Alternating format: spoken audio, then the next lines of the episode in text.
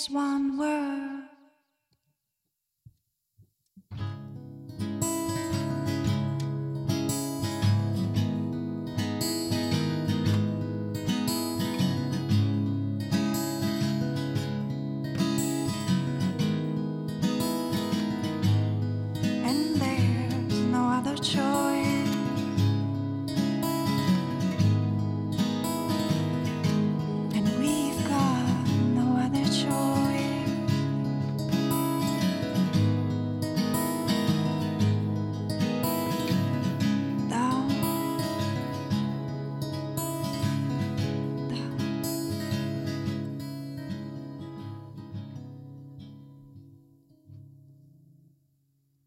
Bola Martina Javora Peter Bulík, ešte nám dnes dvakrát zahrajú. Teraz volám prvých dvoch hostí, s ktorými budeme hovoriť o veci, ktorá sa udiala pred pár dňami. Uh, jeden je Andrej Bán a druhý je Juraj Mesík. Zavolal som ich preto, lebo obidvaja podpísali také vyhlásenie, ktoré sa týkalo návštevy slovenského predsedu vlády v Moskve. A teda eh, hneď moja prvá otázka je uh, priama k tomu vyhláseniu. E, čo vám vadí na tom, alebo prekáža, keď slovenský predseda vlády z ekonomických dôvodov navštevuje e, veľkú svetovú krajinu, ktorou je Rusko? Tak, Juraj. Vadí mi na tom to, že ju nás navštevuje podozrivo často, e, že, je, že sa tak správa ako v tak rekordne často jediný európsky politik. Deje sa to v čase, keď Rusko vedie vojnu proti nášmu bezprostrednému susedovi, e, proti Ukrajine. E, ja v čase, keď Európska únia a ďalšie západné krajiny uvalili na Rusko sankcie a keď by ruské vedenie malo cítiť, že je izolované. Andrej? Mne to ešte okrem toho, čo spomínal všetko Juraj, čo už veľa vecí, ktoré som ja chcel povedať, povedal, vadí ten kontext vlastne dobový, že sa to stalo v čase, kedy rúská štátna televízia odvysielala lživý a propagandistický dokument, ktorou súčasťou boli klamstvá o auguste 68, o tom, že nás oslobodila Varšavská zmluva od fašistov, ktorí tu pripravovali nejaký prevrat, pomaly vojenský, tam ukazovali údajné zbranie, ktoré sa tu našli a že to boli mierotvorcovia, ako sú napokon ruskí vojaci vždy aj v Gruzínsku, aj na Ukrajine sú to mierotvorcovia, to hovorím samozrejme v úvodzovkách. A ten dokument, ktorý som videl, tak nebol len o tom, ale bol o tom, že Varšavská zmluva ako taká bol jeden mierový obrany, bolo jedno mierové obranné zoskupenie a na to bol agresor. Čiže Rusko sa vrátilo k metodám propagandy z čas bývalého Sovietskeho zväzu a naozaj sa to deje v kontextu, kedy sa studená vojna bohužiaľ mení na tú horúcu vojnu a kedy Rusko hrozí vážnym ohrozením pre svojich susedov aj pre celú Európu. No a teda ja použijem rovno argumenty slovenského predsedu vlády, ktorý povedal aj vzhľadom k tomuto vyhláseniu priamo k nemu, že uh, ak si intelektuáli slovenskí myslia, že 100 milióny eur nestoja za to, aby som išiel do Moskvy, tak nech si to myslia. Ja tam pôjdem vždy, keď pôjde o slovenský záujem. Reakcia, Ďuro. Tak to by mohol povedať každý západný e, politik. Nakoniec e, každá západná krajina, väčšina západných krajín má s Ruskom väčší objem obchodu ako malé Slovensko. Jednoducho dané veľkosťou ekonomiky. E, inak v, v relatívnych číslach e, náš hlavný obchodný partner sú európske krajiny Európskej únie, kam e, s nimi viac ako 80% nášho obchodu sa e, realizuje s Ruskom je to len nejakých 4-5% čiže ten význam Ruska ako obchodného partnera nie je až tak veľký pre túto krajinu. Eh, ja mám také podozrenie, že to môže by mať, eh, to je môj osobný názor, eh, o mnoho viac spoločného nie so záujmami tejto krajiny, ale so záujmami pána Roberta Fica, ktorý nebude väčšine premiérom tejto krajiny tak ako e, Gerhard Schröder sa veľmi dobre zabezpečil dobrými vzťahmi e, s Ruskom do budúcnosti, e, tak si viem predstaviť, že takéto nejaké úvahy existujú ano, v pozadí. Si, keď si stále pokračujem v tej argumentácii, že keď si predseda vlády alebo proste v nejakej zodpovednej funkcii a od tvojich krokov, rozhodnutí, stretnutí závisí nejakým spôsobom prosperita tvojej firmy alebo tvojho štátu alebo tvojho mesta, keby si ty bol v tej situácii, tak by si napriek tomu do Ruska nešiel? Určite by som tam nešiel, pretože našim hlavným strategickým záujmom tejto malej krajiny je byť súčasťou Európskej únie a držať líniu, ktorá je vytýčená e, našimi demokratickými spojeneckými krajinami a nie ju narušovať. Andrej, e, ty sa zaoberáš e, vo svojom, svojej práci často sociálnymi vecami, problémami, chudobou vo svete, ale aj u nás. E, keď sa povie, že takouto návštevou sa môže zabezpečiť práca alebo, alebo 100 milióny eur, nič to s tebou nerobí? Ale samozrejme, že to so mnou robí, ale skôr to vyvolá vo mne hnev, pretože ako spomenul Juraj, tak Rusko je náš marginálny obchodný partner je náš dominantný partner, čo sa týka dodávok plynu a ropy, teda uhlovodíku a sme prakticky 100% na ňom závislí. Čo mi vadí je to, že vlastne náš pán predseda vlády pokračuje a ďalej rozvíja takú tú schizofréniu, o ktorej vypovedajú aj dva výskumy, ktoré sa týkajú názorov slovenských občanov na vojnu na Ukrajine a na vplyv Ruska v tejto vojne. Obidva výskumy na jednej strane hovoria, že väčšina Slovákov by šla na pomoc ďalšej členskej krajine NATO napríklad, keby bola napadnutá, ale na druhej strane si väčšina Slovákov želá, aby tu neboli žiadne základe NATO. Myslím si, že tejto schizofrénii, alebo väčšina Slovákov sa solidarizuje s Ukrajinou, ale zároveň si väčšina Slovákov myslí, že by to nemalo znamenať nejakú zmenu našej politiky voči Rusku. No tak to vypoveda o čom? To vypoveda o tom, že tí ľudia naozaj v tom bohužiaľ nemajú jasno a chceli by byť za dobre so všetkými. A toto len využíva náš pán predseda vlády, ktorý tú schizofréniu aj v tom uplatňuje, že on sa neozval proti tomu dokumentu, on sa neozval proti tomu sankčnému zoznamu, ktorý vyrobili tentokrát Rusi, pričom ten, ten sankčný zoznam Európskej únie pre tých občanov Ruskej federácie, ktorí nedostanú víza, je oprávnený, pretože to sú ľudia, ktorí sú priamo zainteresovaní vo vojne s Ukrajinou, v anexii Krymu a tak ďalej kdežto toto je len číra pomsta pre ľudí, ktorí kritizovali v Európskej únii tú politiku Ruska na Ukrajine. A celé toto nechal na plecia pánovi ministrovi zahraničia Lajčakovi, ktorý to na Slovensku skritizoval, čo veľmi vítam a veľmi kvitujem. Potom to aj pripomenul na stretnutí s pánom ministrom zahraničia Lavrovom. Ale nestačí to, lebo to mal povedať pán predseda vlády. No a on na to hovorí ešte k tomu filmu, že čo on ako predseda vlády z jeho výšin má riešiť nejaký film nejakej ruskej televízie. Ja sa teraz naozaj intenzívne venujem dlhšiu dobu téme ruskej propagandy a to je jedna z najvýznamnejších tém v súčasnosti, lebo to má zničujúci vplyv aj na slovenskú verejnú mienku, aj na slovenskú spoločnosť. Nie je teraz asi priestor na to, aby som to rozoberal, ale je to veľmi štedro z Ruska financovaný systém, ktorý je inštitucionalizovaný, ktorý má svojich vykonávateľov doma v Rusku, v zahraničí, ktorí rozleptávajú našu vieru v naše inštitúcie, v našu liberálnu demokraciu, v naše spojenectvo so Západom a tak ďalej. Čiže Určite sa pán premiér hlboko milí, keď to nesúvisí s nami. Ten film je určený primárne ruským divákom, to je pravda, ale o to je to strašnejšie, že vlastne vytvára mýty, lži a blúdy pre ruských občanov, najmä mladú generáciu. Ďuro, prečo je nejaký film dôležitý? Pretože e, vizuálne, e, vizuálna tvorba e, je rozhodujúca vo formovaní e, názorov v, v moderných spoločnostiach, e, filmy, televízia preto aj túto diskusiu vedieme v televízii. Ten, ten film je primárne určený samozrejme pre, pre ruských divákov. Je to súčasť brainwashingu, vymývania mozgov ruského obyvateľstva. Ale nie je neutrálny z pohľadu diania na Slovensku, pretože Vieme, že je tu pomerne čulo a veľmi, veľmi výdatne živené podhubie proruských webových stránok a vôbec také komunikačné proruské prostredie, ktoré nakoniec oni majú vysoké školy ruské, sú, tu pôsobia aj v mediálnej oblasti, aby sme boli špecifickí. A skôr či neskôr ten film bude prezentovaný ako pravda na slovenským naivným ľuďom, ako takto to naozaj bolo. Hej? a budú, budú o neho preložia. Tak preto my sme vyzvali nedávno aj slovenskú televíziu, aj českú televíziu, aby e, tento film bol u nás uverejnený, a to v hlavnom vysielačom čase, aj s diskusiami e, e, československých historikov a politológov, že čo to tam vlastne rozprávajú a prečo to prečo to tie Rusi robia.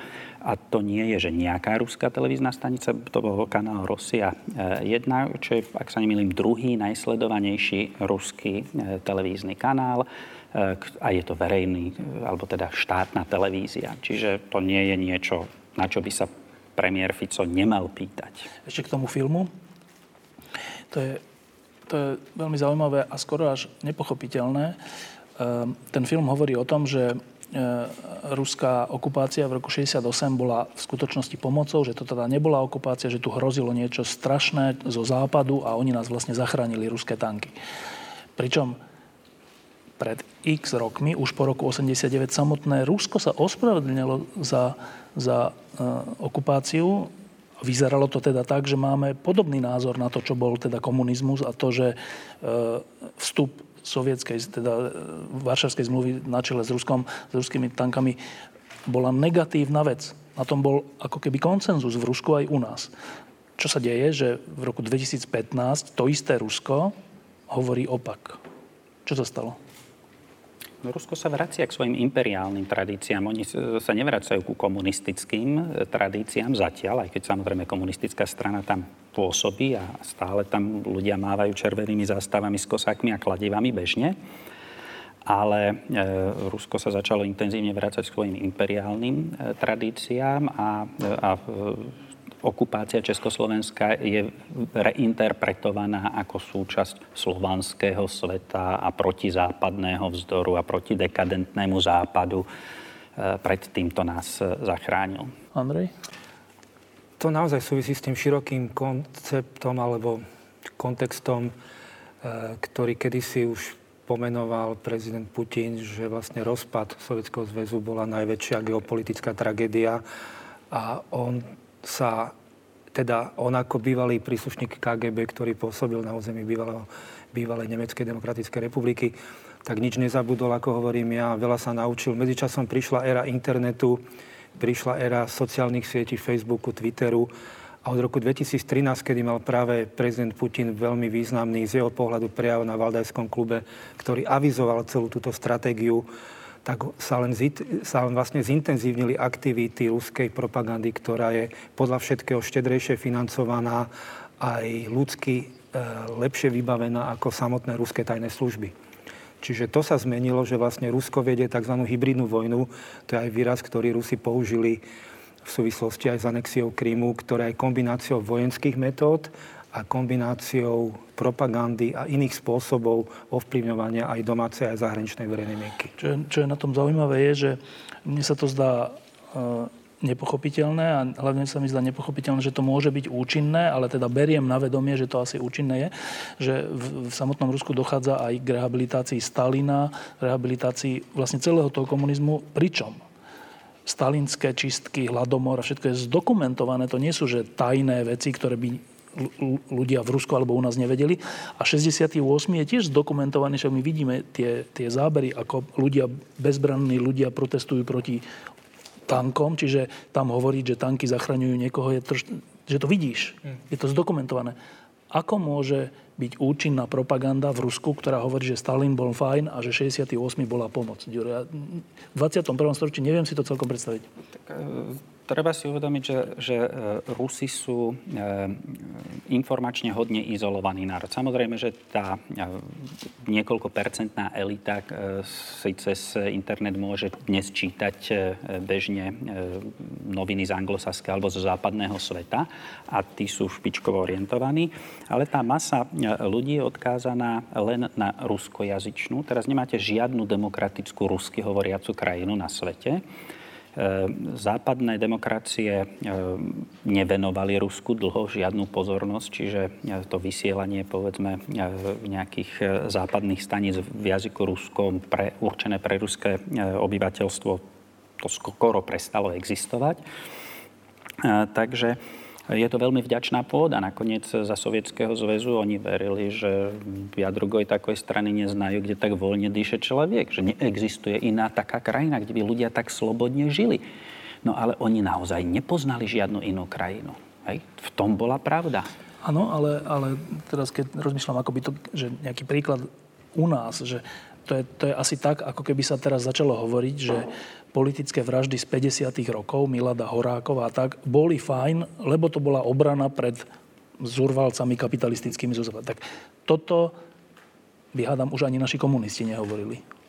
Tak o nich si netrúfam hodnotiť, že čo, čo sú tí všetkého schopní ešte, ale e, u nás by sa to nerozšírilo tak, ako v Rusku sa môžu rozšíriť, pretože my sme e, predsa len hodne otvorená spoločnosť, a e, sme spoločnosť, ktorá je veľmi úzko prepojená so západným svetom. Takže pokiaľ by tu niekto, e, povedzme premiér tejto krajiny, začal takéto nezmysly hlásať, tak e, by to veľmi rýchlo začal z rôznych, z rôznych smerov a z rôznych e, prúdov a v rôznych jazykoch by sem začalo prichádzať, že ale pozor, to je úplný nezmysel.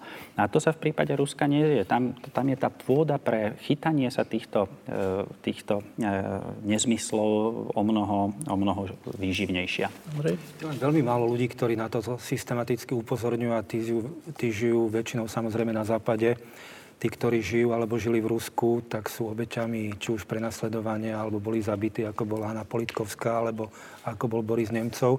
Ale jeden z tých ľudí, ktorý na to upozorňuje, sa volá Peter Pomerancev. Je to emigrant z Ruska, ktorý žije v Londýne a ktorý má rozsiahle materiály o tej ruskej propagande a ktorý okrem iného presne k tomuto, na čo sa ty pýtaš, napísal, že Putinov mediálny poradca, tak povediac Vladislav Surkov, už jasne definoval, že už nie je dnes rozhodujúca pravda a lož, tak ako kedysi Goebbels hovoril, že stokrát opakovaná lož sa stáva pravdou, pretože keď vy zahltíte toho diváka alebo toho čitateľa na internete množstvom dezinformácií, tak on už sa ani nebude zaujímať o to, čo je pravda, lebo v tom zmetku sa ten človek jednoducho stratí.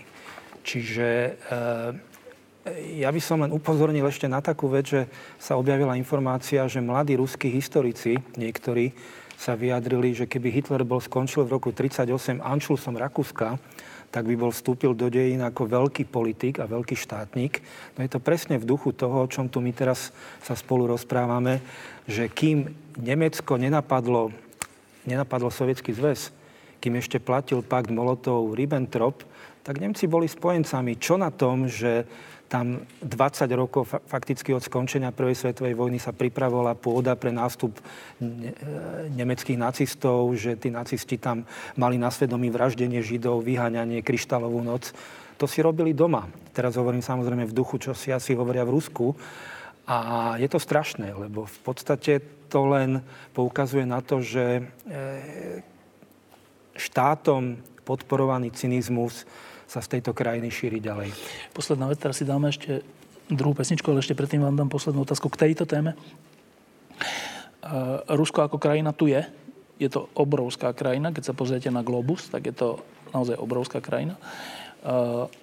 žiaden, žiaden politik, ani intelektuál, ani novinár, nikto nemôže uh, nerátať s Ruskom a to je vlastne tá otázka, že ako rátať s takýmto Ruskom, aké popisujete, ako s ním rátať, ako s ním rokovať, ako s ním vychádzať. E, politici sa stretávajú, dobre, teraz je Rusko vylúčené z G8 a, a sú sankcie a tak, ale hm, nejakú perspektívu, teraz sa pýtam vás na nejakú perspektívu, že čo s takýmto takto dezinformovaným, takto pôsobiacím Ruskom, ktoré zdá sa, že na tej východnej Ukrajine sa neuspokojí s tým dnešným stavom, zdá sa, že sa tom, tam bude eskalovať.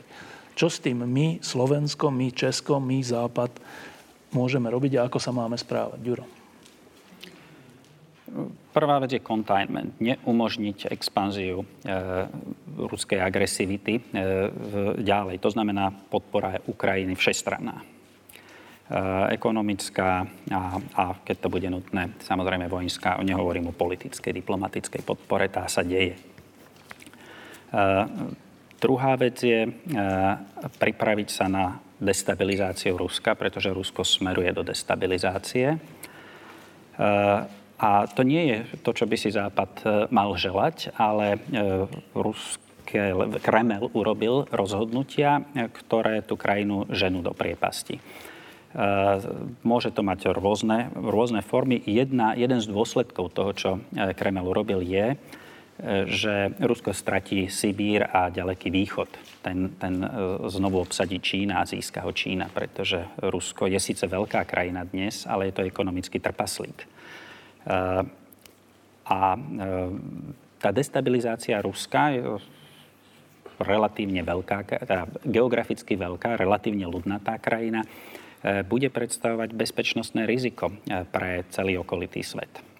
Čiže preto je potre- na toto riziko musí byť e, Európa a, Západ pripravený. Čiže containment, podpora Ukrajiny a pripraviť sa na to, že tá destabilizácia Ruska bude predstavovať hrozbu pre, pre civilizáciu. Andrej? Ja často aj zo strany kolegov, ktorých si pre mnohé názory vážim a sú informovaní, počúvam vec, E, asi jeden typ argumentu, že po Putinovi môže prísť ešte niekto ďaleko horší.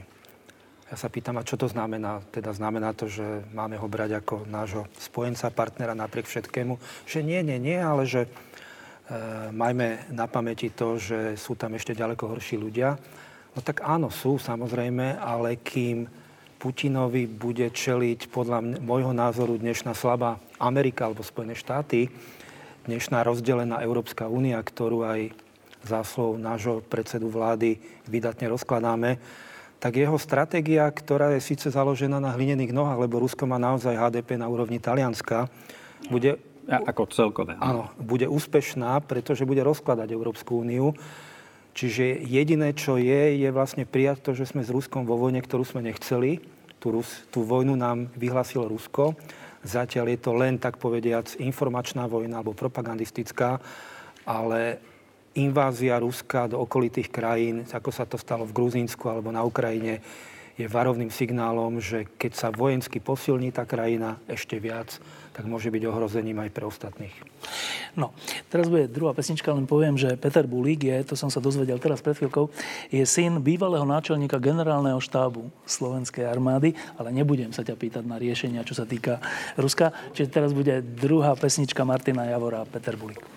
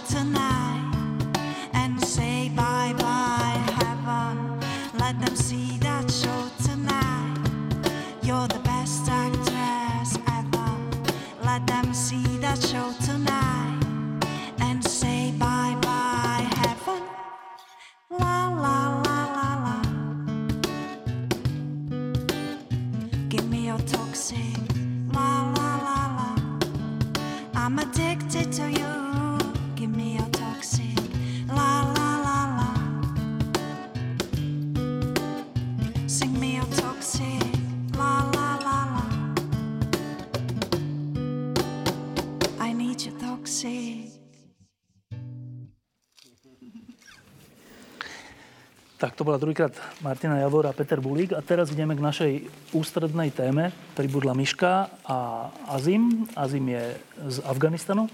Miška je z Bratislavy? Skalice. Zo Skalice. Ze Skalice. Našou druhou témou, témou je téma, ktorá teraz hýbe celou Európou a sú to utečenci, ale ešte predtým poviem dve mená. E, bude ma zaujímať vaša úplne taká kratučká reakcia. E, v týchto dňoch a týždňoch zomrel Ludvík Vaculík. E, prvé, čo ťa napadne, Ďuro? 2000 slov. Pre mladých ľudí, čo je 2000 slov? Hmm, to bolo významné vyhlásenie e, intelektuálov z roku 1968, ktoré je hm, snáď e, takým rozhodujúcim textom, ktorý, e, ktorý je viazaný na fenomén Pražskej jary, čiže na pokus našich e, starých rodičov a rodičov o humanizáciu e, komunizmu. Ludvík Vaculík bol človek, ktorý sa teda e, s komunizmom trocha zapletol a potom sa mu úplne vzoprel a, a naozaj teda hrdinsky vzdoroval až do roku 89 a bol veľmi aktívny aj po roku 89. Ja som s ním chvíľu aj pracoval v Lidových novinách a bol to veľmi čarovný pán. Druhé meno. E, v týchto dňoch a týždňoch zomrel Pierre Brice. Andrej. Tak čo iné ako Vinetu? Čo bol pre teba Vinetu? Vinetu a Old Shatterhand, lebo to bola nerozlučná dvojica, bol, boli pre mňa príklady pokrvných bratov. Dnes by sme povedali, že z úplne iných kultúr a z úplne iných etník. E, nechcem to násilo, teda násilím nejak prirovnávať k tomu, čo sa deje dnes, ale dnes sme svetkom, kedy ľudia veľmi ľahko podliehajú pocitom a náladám, že všetko, čo je cudzie, tak ich ohrozuje. Každý, kto je iný, názorovo, farbou pleti, politickým presvedčením, náboženským názorom, tak je pre nich ohrozujúci. Ako malé dieťa som samozrejme tieto súvislosti hlboké nevidel, ale čo som videl je, že jeden indián a jeden kouboj, alebo keď to povieme zjednodušene, vedia byť najlepší pokrvní bratia, ktorí si dokonca vymenia krv. Takže videl som tie všetky filmy, veľmi ma ovplyvnili, čítal som knižky, ktoré vychádzali v takej edícii Stopy, ak sa nemýlim. A je mi veľmi ľúto, že zomrel. Vinetu bol naozaj film našich sídliskových dvorov a ja som sa teraz dočítal, to je zaujímavé, že, že v skutočnosti ten film a Pierre Brice samotný mal väč, väčší vplyv tu, než v, než v domácom Francúzsku, že tam až tak veľa nevedia, čo to bolo. To je zaujímavé. To asi tiež hovorí o tom, že o tej neslobode, ktorá tu bola, ako málo filmov sa sem dostalo. No a troška to predznamenáva tú tému, o ktorej teraz ideme hovoriť. Je to téma utečencov. Hádžu sa rôzne čísla, koľko ľudí ide zaplaviť Európu. Hovorí sa o tom, že za jeden, za jeden víkend teda zachránili rôzne námorné jednotky 2000, 3000, 5000 utečencov. Dneska som čítal, že je pripravených nejak pol milióna utečencov, ktorí by sem radi prišli, neviem, či z Líbie, Sýrie, zo, vš- zo. A vzniká taká veľmi výbušná diskusia a keďže je výbušná, tak neslubuje pri veľmi dobré odpovede, ale ona je v skutočnosti veľmi dôležitá. E, to je diskusia o tom, že čo my, Európska únia, členské štáty Európskej únie, my Slovensko, my Česko, e, čo je vlastne naša zodpovednosť v tejto situácii. Tak máme tu tisíce ľudí, možno 10 tisíce, možno 100 tisíce, 100 tisíce ľudí, ktorí utekajú z vlastných krajín buď pred e, biedou, alebo pred útlakom, alebo pred vojnou, alebo pred hrozbou zabitím. K tomu sa dostaneme, ktoré z toho platí a čo, čo, čo jednotlivým tým prípadom treba robiť. Ale obecne v prvom kole sa vás opýtam. Máme prijímať týchto utečencov? Miška. Um, no, ja si myslím, že áno. Um, myslím si, že by to bol výraz uh, solidarity z našej strany a také vyjadrenie, že sme ochotní zdieľať a pomáhať ľuďom, ktorí sú naozaj v núdzi a, a utekajú zo svojich domovov kvôli tomu, že si chcú zachrániť vlastný život. To bola Miška. Uh, Azim, to je taká zaujímavá otázka. Uh, človek z Afganistanu má aký názor na to, či má Európska únia prijímať utečencov? No, ako si povedal, že tá téma je veľmi dôležitá. Ale Európska únia musí nejakým spôsobom ich príjmať, pretože mm, keď beriem utečencov zo Sýrie, tak posledné roky tak to, tá vojna vo, vo svete nejakým spôsobom, ako poviem, že po Slovensku gratuje, tak čím viac, čím ďalej, čím viac. Takže keď, keď bereme Sýrčanov, ak by, ak by zostanú tam, zomrú. Ak by pridaní z islamského štátu, tak zase obviníme ich za teroristov, zabijakov Takže ak otekajú, tak potom ich nebudeme prijať. Takže tu, tu skupina ľudí, že kam by išli, keď nie tu alebo nikde inde, tak to, to sa netýka iba Slovensko alebo Európa. Tak momentálne tá skupinou tyčencov je to všade na svete. Keď bereme od Indonézie po juhu Ázie a potom by sme Blízky východ pozerali Afrike a Európe. Čiže Azim je tiež za to, že prijímať. Andrej? To je, e, kým svoj názor na to poviem, tak poviem, že to je veľmi štrukturovaná téma, tiež sa jej venujem už dlhodobo. A spoločne s Azimom som mal príbeh ďalších dvoch ľudí, ktorí tu prišli ako utečenci. Jeden je iracký kurda, Jedna je Somalčanka, ktorí tu dostali azyl, už majú občianstvo, sa tu integrovali a všetci traja v čítane Azima sú príkladom, že tí ľudia sa vedia integrovať a vedia byť veľký prínos aj pre túto spoločnosť, lebo tu žijú, pracujú, e, majú tu svoje priateľky, partnerky, si tu zakladajú rodiny a tak ďalej. E, čo je však veľmi dôležité je povedať, že to, čo my tu teraz diskutujeme na Slovensku, sa týka ľudí, ktorí sú uh, už momentálne mimo krajiny, ktorá, kde boli ohrození na živote. Čas z nich je na Blízkom východe, čas z nich je najmä na juhu Európy, najmä v Taliansku a v Grécku. A zaplavili juh Európy v tom zmysle, že Taliansko a Grécko volalo o pomoc. Tieto krajiny volali o pomoc a žiadali solidaritu ostatných krajín, lebo nevedeli si s týmto problémom vlastne poradiť. A to, čo my sa teraz rozprávame, že či 20 tisíc, to bolo z počiatku návrh Európskej komisie, potom 40 tisíc, pre Slovensko z toho vyplýva necelých 800 ľudí, tak to sa týka presne týchto presídlencov, ktorí už sú niekde, čiastočne na Blízkom východe, čiastočne v Európe.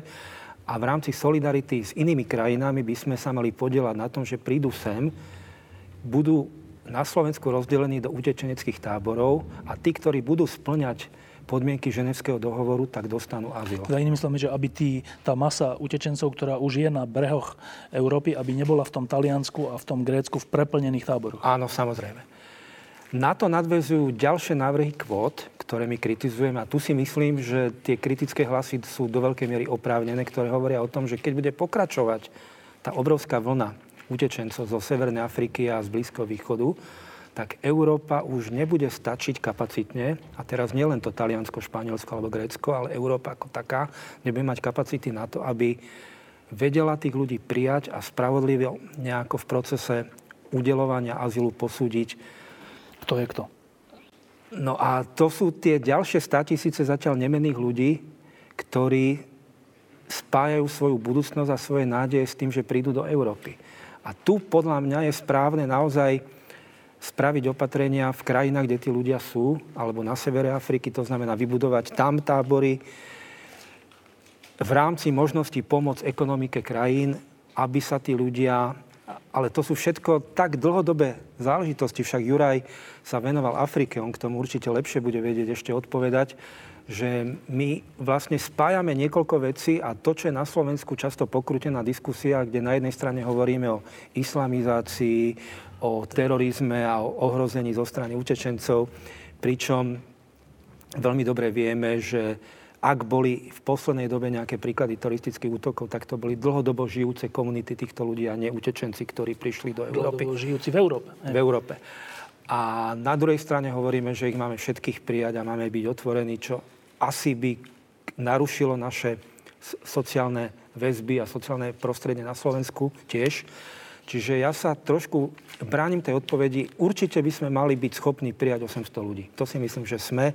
Je to aj kapacita našich utečenských táborov, troch, ktoré máme s rezervami. Ale čo bude neskôr, keby tie vlny pokračovali, tak to už by som bol veľmi skeptický. K tomu sa dostaneme. Čiže ty, Andrej, hovorí, že, že určite by sme mali byť ako Slovensko, Česká republika a ďalšie krajiny solidárne e, s tými krajinami, kde tých utečencov je strašne veľa teraz, lebo sú na tej hranici, sú na hranici toho stredozemného mora, teda Taliansko, Grécko.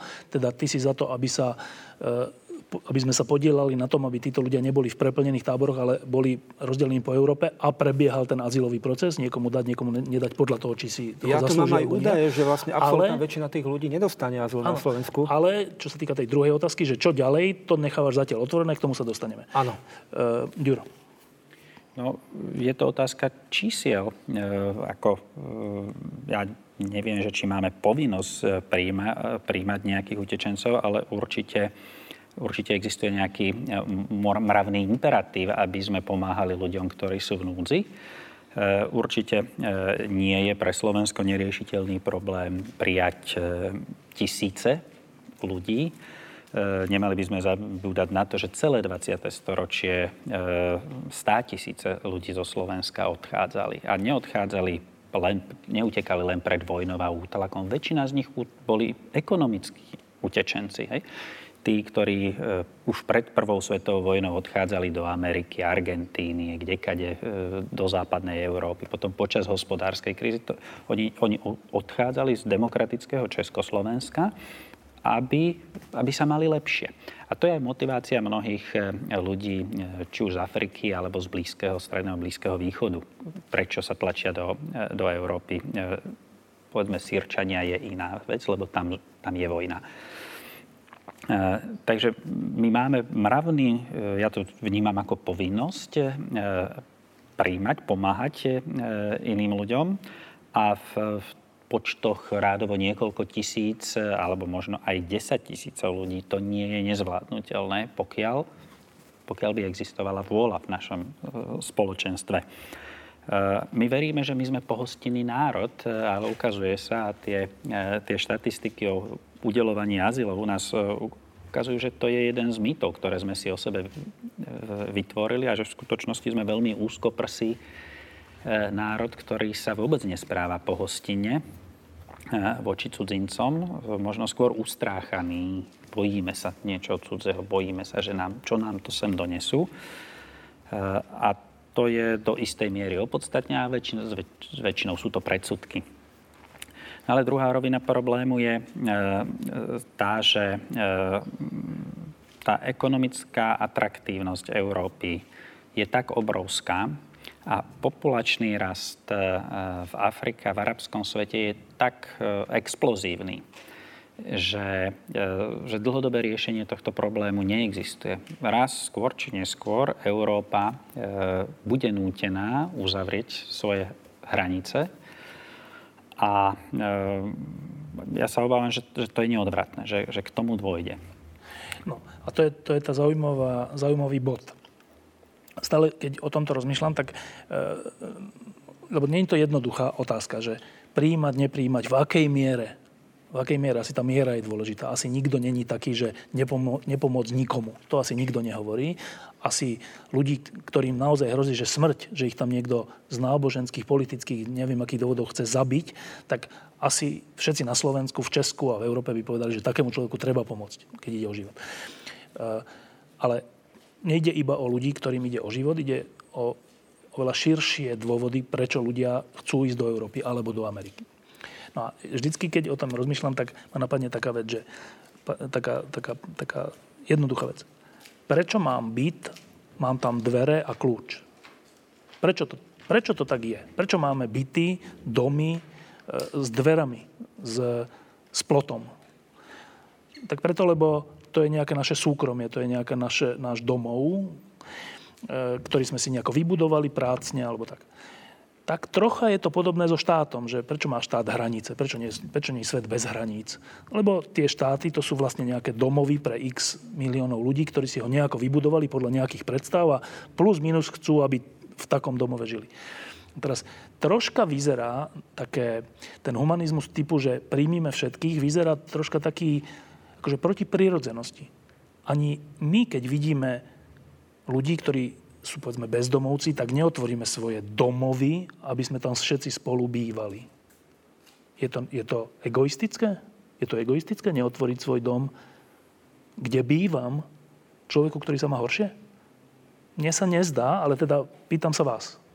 Je to egoistické alebo nie?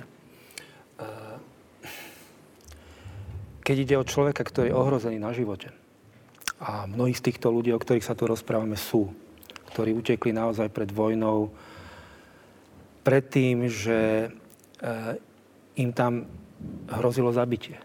Tak to je podľa mňa už situácia, ktorá nás stavia pred otázku. My tým ľuďom neotvárame svoje byty, aj keď tu budeme rozprávať asi o tom, a, eh, že sú ľudia, ktorí sú ochotní a pripravení aj vlastné domy a byty otvoriť, ale e, naozaj, ako hovoril Juraj, je to náš morálny imperatív ľuďom, ktorý je to súčasť našej civilizácie, ktorá sa píši, že má anticko-židovsko-kresťanské korene, e, ktorá tvrdí, že ľuďom v ohrození života, ľuďom v núci, v núci jednoducho treba pomôcť. Treba vedieť rozlišovať a to je podľa mňa strašná dilema, ako my vieme, a to sa tu ešte na Slovensku v rámci verejnej diskusie veľmi neotvorilo, ako vy, my vieme na Slovensku posúdiť, keď sem príde niekto z Afganistanu alebo z inej krajiny, čo presne mu v tej krajine hrozilo, aká bola jeho situácia. To je obrovská zodpovednosť ľudí, ktorí s týmto pracujú, ktorí sú na migračnom úrade, ktorí povedia, že v roku 2004, čo spomeniem ako príklad roku, kedy bolo najviac žiadateľ o azyl, kedy bola vojna v Iraku, teda bol už po skončení, ale utekali 11 395 ľudí tu prišlo, čo sú tisíce ľudí. A z nich sme dali azyl 15 ľuďom. No tak 11 380, keď to odpočítame, tých 15 od toho čísla, tak nedostali azyl a sa museli vrátiť domov.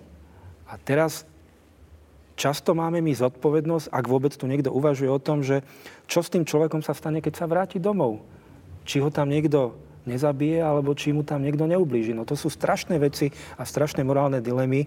A podľa mňa tým, že my sa píšime tou tým odkazom na tie tri piliere našej civilizácie, tak musíme tieto veci vedieť veľmi zodpovedne zvážiť. To je ešte otázka, ku ktorej sa dostaneme, že či, či keď prišlo, to 11 tisíc ľudí sem prišlo fyzicky? Áno, áno fyzicky. Že tí, tých x 15 či koľko 20, ktorí dostali ten azyl, to je jedna vec a tých 11 tisíc je otázka, či naozaj boli odsunutí naspäť domov, alebo či sa rozptýlili po Európe? No, je tu zastavené konanie 11 782, takže... E, e, Nie, ale že čo sa s tými tisícami stalo? Naozaj išli naspäť?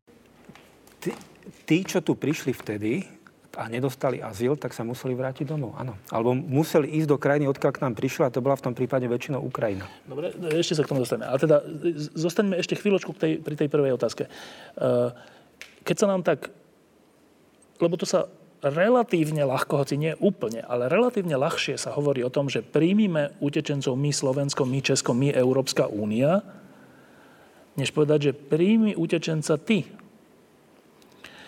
No a teraz, Ďuro, prečo máme tie zámky na bytoch? Pretože všetci máme svoje predstavy o tom, ako chceme žiť, e, hodne individualizované a e, to nie len, že cudzincov človek predsa bežne nepozýva do svojho bytu. Do svojho bytu pozývate ľudí, ktorých sú vám blízki. Je to, je to prekročenie nejakej hranice intimity. Pozýva, pozývate svojich priateľov, ľudí, ktorých si z nejakých dôvodov vážite. Tak, no? Aj, áno, dôvera je dôležitý prvok toho. Čiže my nepozývame ľudí k nám domov, takže vyjdem na ulicu a, a nezačnem kričať, poďte nás pozrieť. Toto, toto existovalo možno pred povedzme 100, 100 rokmi a, a v hĺbšej minulosti, e, keď e, tie komunity boli tak uzavreté, že keď išiel cudzí človek cez dedinu, tak to bola veľká rarita a, a ľudia boli pohostinní. Ja si z čias komunizmu pamätám časy, že e, keď sme stretli človeka zo západu, mladých ľudí, tak, tak sme ich pozvali k nám domov, lebo sme boli zvedaví, chceli sme sa porozprávať, chceli sme sa dozvedieť, čo, čo je... Kto tam je. Hej, že, že čo sa deje, čo ho sem priviedlo. Boli sme zvedaví na týchto. Toto vraj stále funguje povedzme v Iráne, keď tam Európania e, alebo Američania cestujú, že ľudia ich pozývajú do domov. Ale to súvisí s tým, že, že tých e, cudzincov je veľmi málo v tom prostredí. Čiže si ich vážime a, a sme na nich zvedaví. Ale nerobíme to e, v dnešnej dobe bežne voči akémukoľvek cudzincovi, ani Slovákovi. Tomu, že, že je ľahké odsúdiť ten, ten postoj, že do extrému, že nepríjmime nikoho. No tak to je taký extrémny postoj, že nepríjmime ani toho, kto je ohrozený na živote. To je troška extrémny postoj. Ale taký ten všeobecnejší postoj je, že nepríjmime tých, ktorí sa idú iba za lepším životom, hoci, hoci nie sú ohrození na živote. No a aj to sa dá ľahko odsúdiť, že no to sú ľudia, ktorí myslia len na seba, keď majú takýto postoj. Lenže ja stále mierim k tomu, že ale my všetci máme troška takýto postoj vo svojich bytoch, záhradkách, domoch, sídliskách, že nie je prirodzené myslieť si, že že krajina nemá byť zas úplne otvorená hoci komu, lebo to nezvládne. No, ale keby niekto na ulici kričal v noci, hej, pred tvojim domom, e, proste e, nejakú ženu tam niekto mláti, že pri žene je to také ako e, ľahšie uchopiteľné, tak veľa ľudí by otvorilo. A to už je to ohrozenie pustili, života. Pust, to je to ohrozenie života, presne tak. Ale keď Čiže ide iba tak, o lepší život. Keď ide iba o lepší život, tak, tak to nie je tak je to skôr výnimočná, výnimočný jav, e, pretože e, drvá väčšina e, našincov nepozýva, povedzme, bezdomovcov k sebe do. No, a chceme to, aby to Slovensko, Česko, Európska únia robili? Andrej hovoril, že, že, že tam je dôležité rozlišovať medzi tými, ktorí sú ohrození a ktorí nie sú ohrození. A tí, ktorí nie sú, a to rozhodovanie je náročné. A tí, ktorí sú, nie sú ohrození, čiže to sú len tí ego, ekonomickí migranti, e, tak, e, tak tam potom vstupujú do hry iné zvažovania, e, o ktorých sa uvažuje napríklad mohli by sme človeka s takýmto typom vzdelaní, vzdelania ma, mať o neho záujem tak sa správajú všetky krajiny. Hej? Že Čiže modrú tu... kartu dostane ten, alebo skôr ten, kto má dobré vzdelanie. Čiže zatiaľ, zatiaľ z toho, čo tu hovoríme. Uh, skúsim to, skúsim vy, teda vyhmatnúť ten koncenzus, ak vôbec nejaký sa tu tvorí. Tvorí sa tu zatiaľ koncenzus, že ak ide človeku o život, tak je našou nejakou morálnou povinnosťou snažiť sa mu pomôcť, pokiaľ môžeme. To asi si myslíme. Pokiaľ ide o ľudí, ktorým ide o to, že tam sa majú zle, ekonomicky zle, sociálne zle. Aký je koncenzus medzi nami? Čo vtedy? Ešte, ešte sme ho nedosiahli asi. E, tu si tá krajina vyberá. A e, tu je tá veľká téma, že krajiny, ktoré boli založené na tom, že boli e, tým taviacím kotlíkom národov, Spojené štáty, Kanada a tak ďalej, tak sú založené na pristahovalectve, na migrácii, ale to je trošku iný fenomén ako utečenci, lebo migrácia je oveľa širší fenomén a to sa týka presne aj tých ľudí, ktorí odchádzali zo Slovenska za prácou. To boli migranti za prácou, za lepšími podmienkami, ktorí... Ak hovoríme ešte raz, ak hovoríme o utečencoch, tak to primárne humanitárne hľadisko je, že keď sú tí ľudia ohrození, tak mali by sme im pomôcť, to je náš morálny imperatív. Ak hovoríme o migračnej politike, tak mali by sme vychádzať z toho, že vlastne demografický vývoj na Slovensku hovorí, že táto krajina vymiera, že tu nebudú postupne ľudia, ktorí budú... No, je to, je to, je to určite tendencia, e, že ak sa nič nezmení ani v našom prístupe k migrantom, tak tu nebude zrejme dostatok ľudí, ktorí by v budúcnosti pracovali tu sa otvorene hovorí o tej hrozbe kolapsu sociálneho systému. Môžeme sa o tom samozrejme viac rozprávať. Ale to už sú iné faktory, než sú tie humanitárne. To už sú, povedal by som, ekonomicko-pragmatické. ale že keď vidíme teraz správy svetových agentúr a televízií, to sú tie lode plné, e, až prehnane plné ľudí, na ktorom zarábajú prevádzači a všelijakí pašeráci ľudí. Tie lode sú plné ľudí, o ktorých ja neviem, vieme povedať, koľko z nich je ohrozených na živote? Asi nevieme. Asi taká bežná predstava je, že väčšina z nich ide za tým lepším životom. Nie, nejde väčšina z nich teraz hovoríme o, z Afriky, nie zo, zo Sýrii, nejde väčšina z nich, že v Líbii chcú zabiť, preto sú na, na brehu Líbia a skáču do vody. Tak to asi nie je. V tom prípade, ale z toho, čo zatiaľ hovoríme, by, by bolo logické, že týchto ľudí iba málo z nich prijať.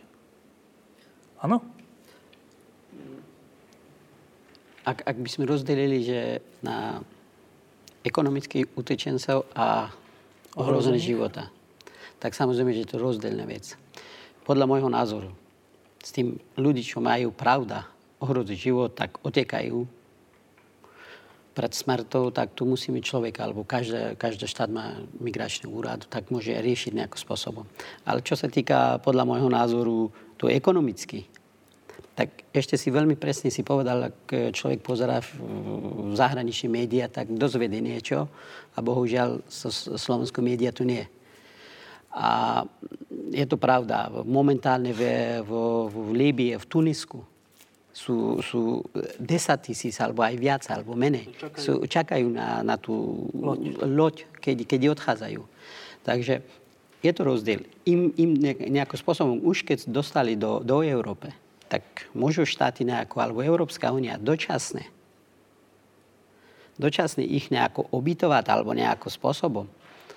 Ale ich tak isto, keď prišli, tak keď nemajú problémy, chce dať lepší život, tak to je potom trošku inak, ako, ako, ako ten človek, čo je ohrozený života. Áno, Dilo? Áno, Andrej, áno, Miška? Um, práve, čo sa týka ekonomických migrantov, by som súhlasila s tým, že uh, to je už otázka individuálnych štátov.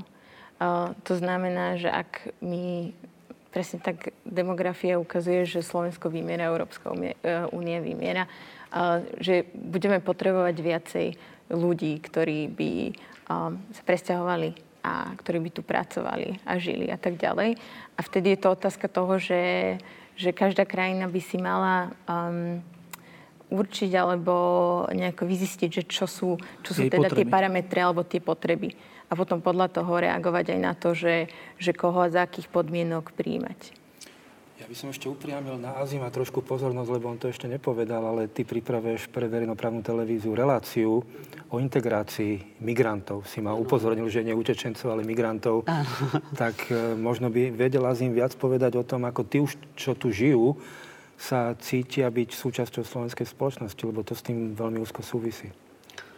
No, ja už 5 rokov tú reláciu pripravím v rámci integrácie cudzincov na Slovensku.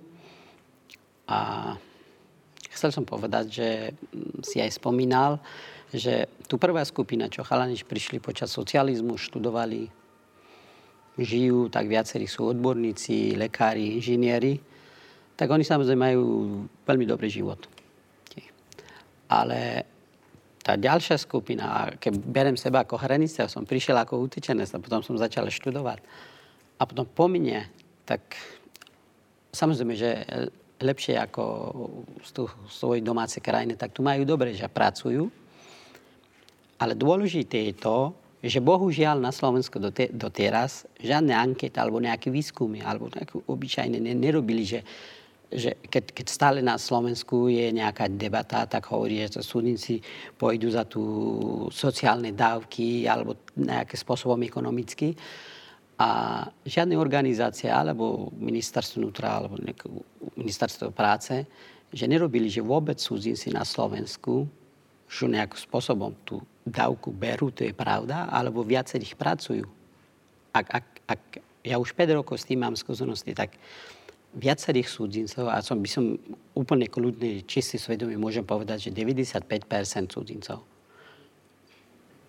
Samozrejme, že viacerí sú mladí ľudia, že pracujú že nie je tu iba ako nejaký záťaž pre sociálny systém na Slovensku, ale to je plus alebo pozitívne.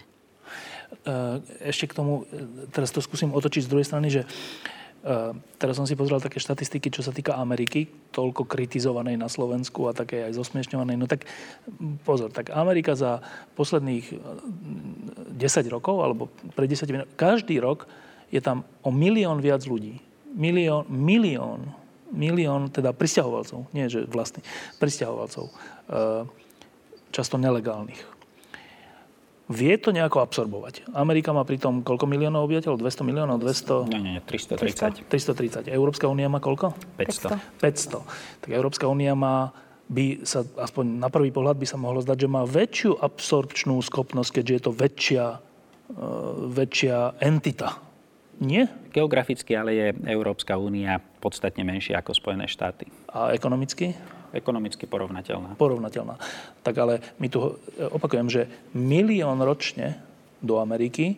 Je, tam, je, to, je to tam predmetom veľkej diskusie politickej, voľby sa na tom ako riešia a, a rieši sa, či teda to obmedziť, neobmedziť, ako to urobiť, či tých nelegálnych vysťahovať alebo ich zlegalizovať. Jasné, je to téma, ale teda teraz v tejto chvíli chcem iba tie mierky, že, že v Amerike, že milión ročne, my tu teraz riešime 20 tisíc alebo 40 tisíc. 40. E, len v tej mierke, že asi teda mi z toho vyplýva, Dero, ty si tam dlho žil v Amerike, asi mi z toho vyplýva, že my tu ešte nie sme až tak úplne zvyknutí na túto tému? Že sme tak citliví na 20 tisíc? Uh, Briti s tým nemajú problém. Nemci alebo Francúzi, tam žijú milióny e, ľudí z Pakistanu, z Bangladežu, z Nigérie, alebo z frankofónnej Afriky, alebo z Kurdistanu. Hej? Čiže tieto, tie veľké európske národy sú zvyknuté na to, že, že tam žijú veľké počty e, ľudí z cudziny. E, tam otázka nie je zásadne, nie je to žiadny zásadný problém, že absorbovať nejakých 20 alebo 40 tisíc e, ľudí. E, ten odpor v rámci Európskej únie vzniká najmä e, voči predstave, že by, že by z Bruselu, hej, teda únia nenávidená tiež niektorými, nejaké kvóty zavádzala, niekoho nútila k niečomu. Čiže ten, ten proces, ako sa to robí. Ale inak e, viacero európskych krajín príjma veľké počty e, cudzincov. Hej? Či sú to migranti alebo utečenci, ale príjmajú ich, ale z vlastného rozhodnutia. nikto im do toho nekafrá. Teraz cez túto e, imigračnú vlnu, ktorá, ktorá sa tlačí cez Stredozemné more a tlačí sa prirodzene do Talianska, do Grécka, čiže do dvoch krajín, ktoré sú na tom ekonomicky horšie ako krajiny severu, e, a severu Európy no tak tam proste vznikla táto požiadavka, ten, to obrátenie sa na apel na európsku solidaritu, že tak rozdielme si ich, hej, lebo my to nezvládame. A, a v tom je ten politický problém. No, ale teda ten hlavný, teda ten hlavný problém teraz, však ono to ešte sa vyvinie, ale ten hlavný problém teraz je, že, že jedna vec je ten, táto, tento náraz, táto nárazová vlna 20 tisíc, 40 tisíc, neviem koľko ich čaká, v Líbii 200 tisíc, to je jedna vec, ktorá by sa aj dala absorbovať, čak Európska únia zase není taká malá. Ten druhý problém je ten dlhodobejší, že ako sa k tomu vôbec postaviť. My chceme cudzincov príjmať alebo nechceme. Je to únosné, ako Andrej hovorí, však sú to nejaké sociálne systémy, ktoré sú tiež na hrane, sú nastavené tak, že musíme to znižovať sami, aj keď a teraz ďalej ideme príjmať. To je asi tá komplikovanejšia otázka, že, že ako si vlastne predstavujeme našu budúcnosť? Ako si predstavujeme budúce Slovensko, budúce Česko, budúce Európsku úniu? Predstavujeme si ich ako české, slovenské, európske, alebo ako z dôvodov demogra- demografických zmiešané? Tak z prvej vody, keď, keď by ste na toto povedali, čo by ste na to povedali? Andrej. Tak ja osobne si predstavujem Slovensku ako zmiešanú krajinu, e, ktorú napokon vždy bolo. E, e, Slovensko má tú vzácnosť, že na rozdiel napríklad od Českej republiky, hoci sme dlho tvorili jeden štát, tak máme, máme tu národnostné menšiny, čo ja osobne považujem za v princípe, aj keď sa môžeme baviť do detailu, ale v princípe za veľké obohatenie tejto krajiny. Uh, ja som mal tu možnosť, že keď som ešte viedol človeka v ohrození, tak sa na nás obrátila jedna rodina pôvodom Slovákov z Kazachstanu, ktorí doma všetko predali, prišli, mali vo vrecku 3000 dolárov, a zazvonili mi raz pri byte a povedali mi ísť des. Je to veľmi známy príbeh. Jaro Vojtek natočil o tom celovečerný dokument s týmto názvom Miss Des, ktorý vlastne prešiel svet a vyhral aj mnohé festivaly. A ten film hovorí o tom, ako strašne ťažko sa tí ľudia adaptovali, hoci boli z kultúrne blízkej krajiny. Prišli sem, mali niektorí z nich, vedeli dokonca aj po slovensky, iní sa učili. Mnohí tu ostali, teda celá tá rodina 16 člena tu ostala, žijú tu, ale naražali na obrovské problémy v školstve, s úradmi, s cudzineckou políciou. To by si vedel aj ty, Azim, rozprávať, aké máš zážitky na cudzineckej polícii, na inštitúciách. Proste každodenné obťažovanie, každodenné dávanie najavo, že vy sem nepatríte a dokonca tá rodina raz bola na Vianoce na železničnej stanici v Košiciach, kde otec chcel ísť domov. Zavolal mi, ja som mal vypnutý telefón, potom som ho zapol, sa hádali, lebo tá žena a tie deti tu chceli ostať. Ale otec bol rozhodnutý, že to vzdá. To bolo po mesiaci hľadania nejakého bývania, čo sme nevedeli pre nich nájsť bývanie. A ja som náhodou si zapol telefón a som vytočil a im tam zazvonil verejný automat telefónny a on to zodvihol.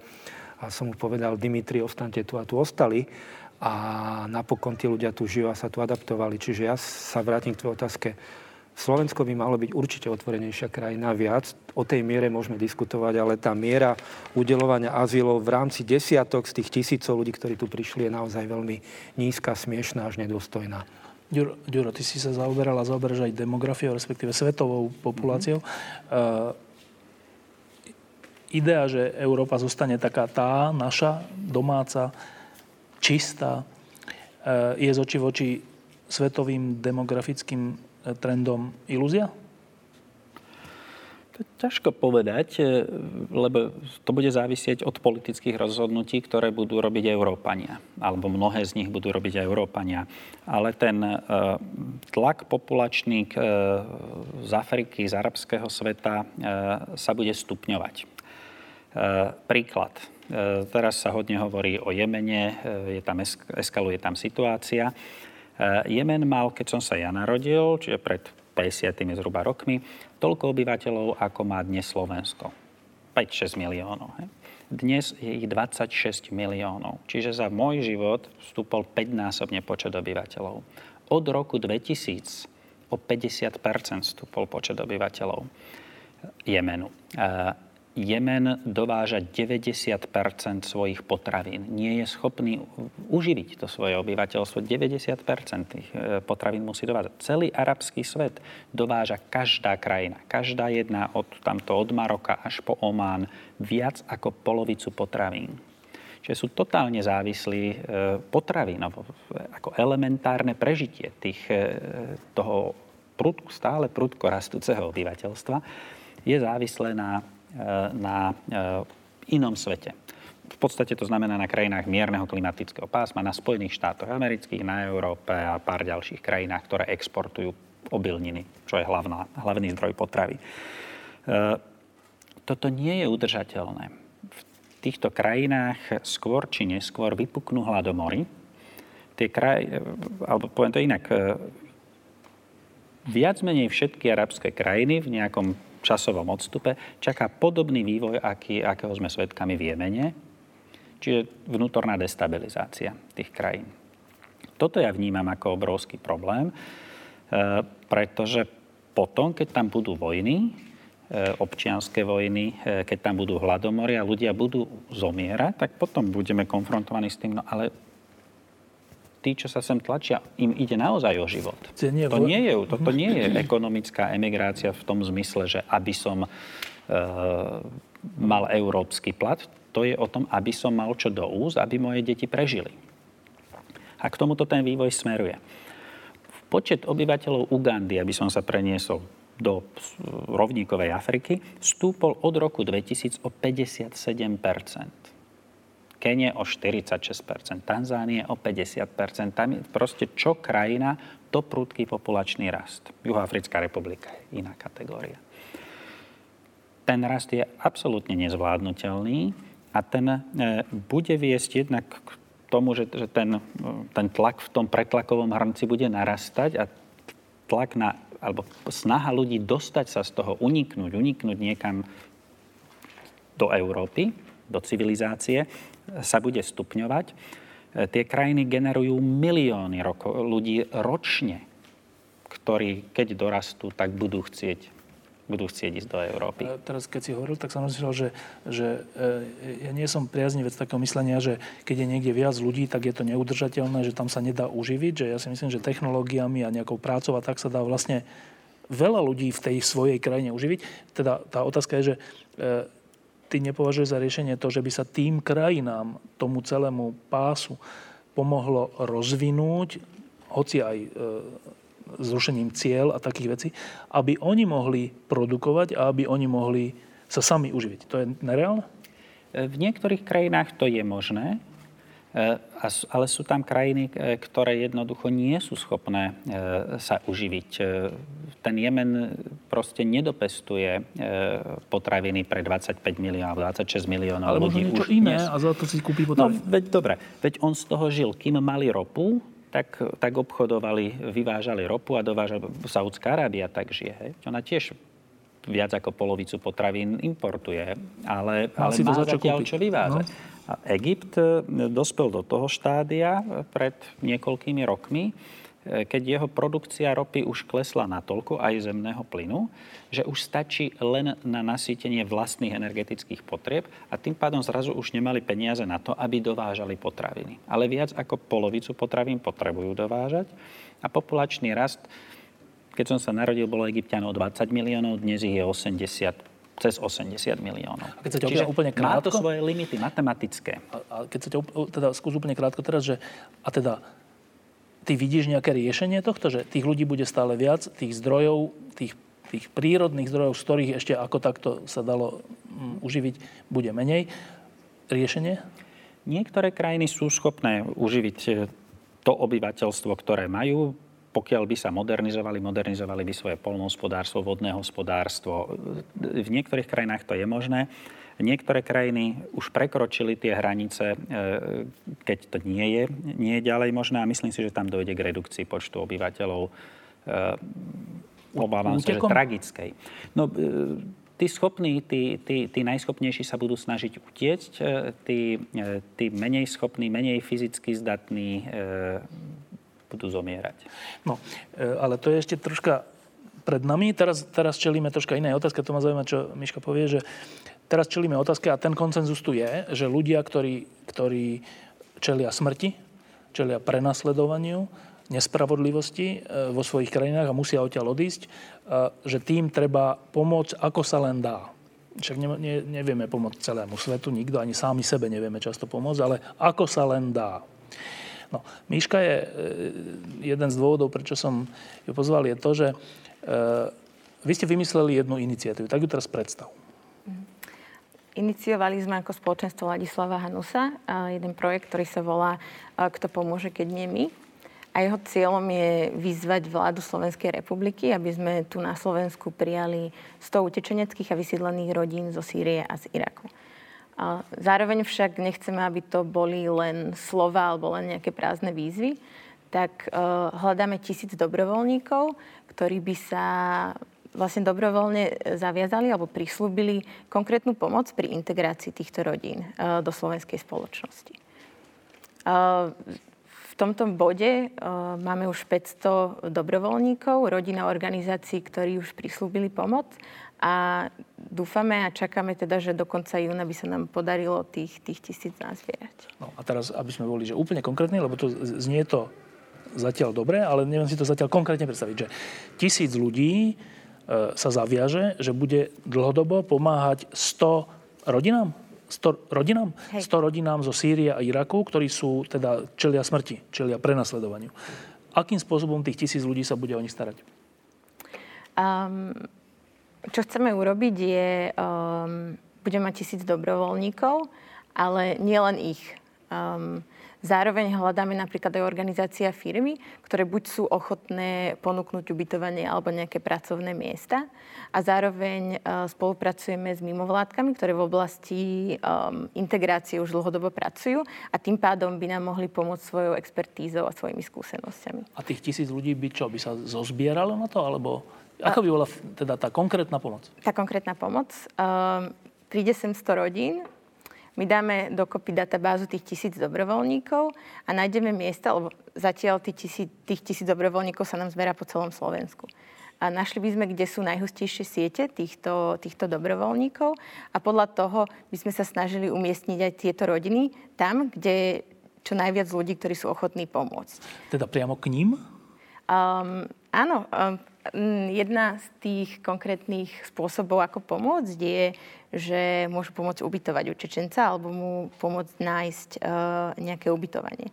Takže hej, s tým sa ráta, že, že dobrovoľník, ktorý naozaj mal záujem takýmto štýlom pomôcť, tak, tak tento utečenec bol by mu ponúknuté vlastne ubytovanie. To znamená, že keď má niekto niekde na vidieku alebo niekde voľnú izbu alebo voľný poldom alebo proste nejaký byt alebo niečo také, tak by ho poskytol dobrovoľne Presne ako pomoc takejto rodine. Presne tak. A, tý, a tý, lenže keď je tisíc, tak nie každý. Tí ostatní, ich pomoc by bola v čom?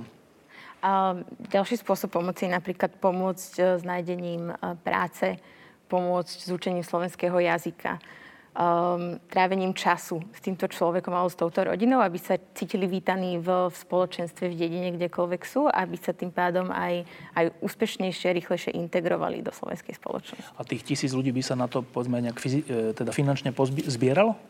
A toto, sú, toto sú konkrétne dobrovoľné činy. Takže uh, zatiaľ nerátame s finančnou zbierkou.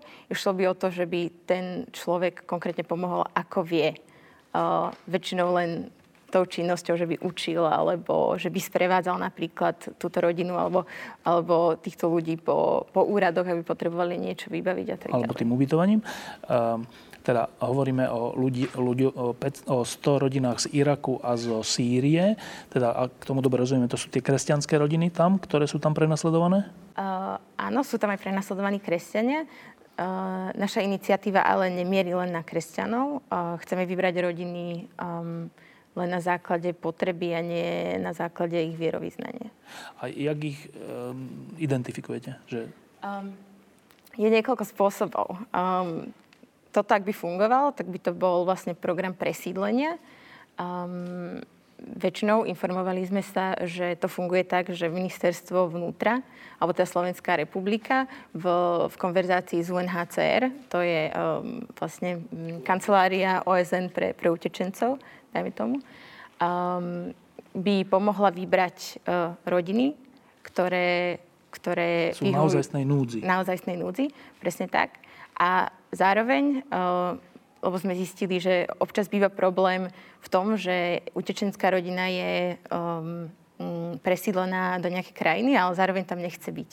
Alebo nevie, nepáči sa jej tam, um, ten kontext kultúrno-spoločenský nevyhovuje tej rodine a tak ďalej, tak zároveň by im bolo poskytnuté nejaký týždeň, dva týždne um, informácia o tom, čo je Slovensko za krajina, uh, ako tu bývame, naša ekonomika, uh, kultúra, uh, kultúra spoločenstvo a tak ďalej.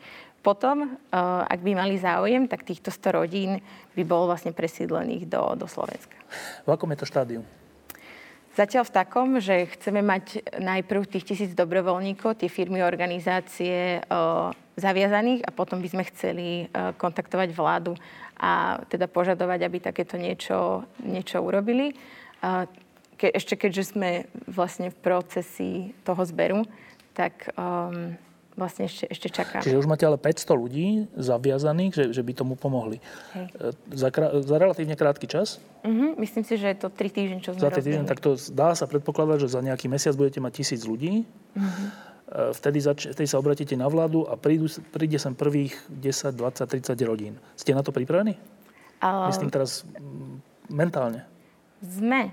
My sme, aj na tom pracujeme. Vieme, že sú tu aj problémy a možné rizika a tak ďalej. Takže um, ako projekt ide ďalej, tak sa to snažíme vykrývať a snažíme sa uistiť, že všetko pôjde, pôjde um, ako má, alebo pôjde hladko. Takže my mentálne pripravení sme aj sme nachystaní, ako budeme kontaktovať dobrovoľníkov, ako ich budeme vyberať a tak ďalej. Takže... Ako vôbec táto idea vznikla? Um, už dlhší čas sme rozmýšľali um, nad tým, že, že ako by sme pomohli Syrii a v Iraku. Najmä kvôli tomu, lebo uh, tieto konflikty alebo uh, tieto ľudské tragédie už, už prebiehajú strašne dlho a zdalo sa nám, že sme si na ne zvykli, že už vlastne takéto veci my ani neriešime. A ako Slovensko sa považujeme za krajinu, ktorá je príliš ďaleko a ktorá sa Sýrie a Irak vôbec netýka.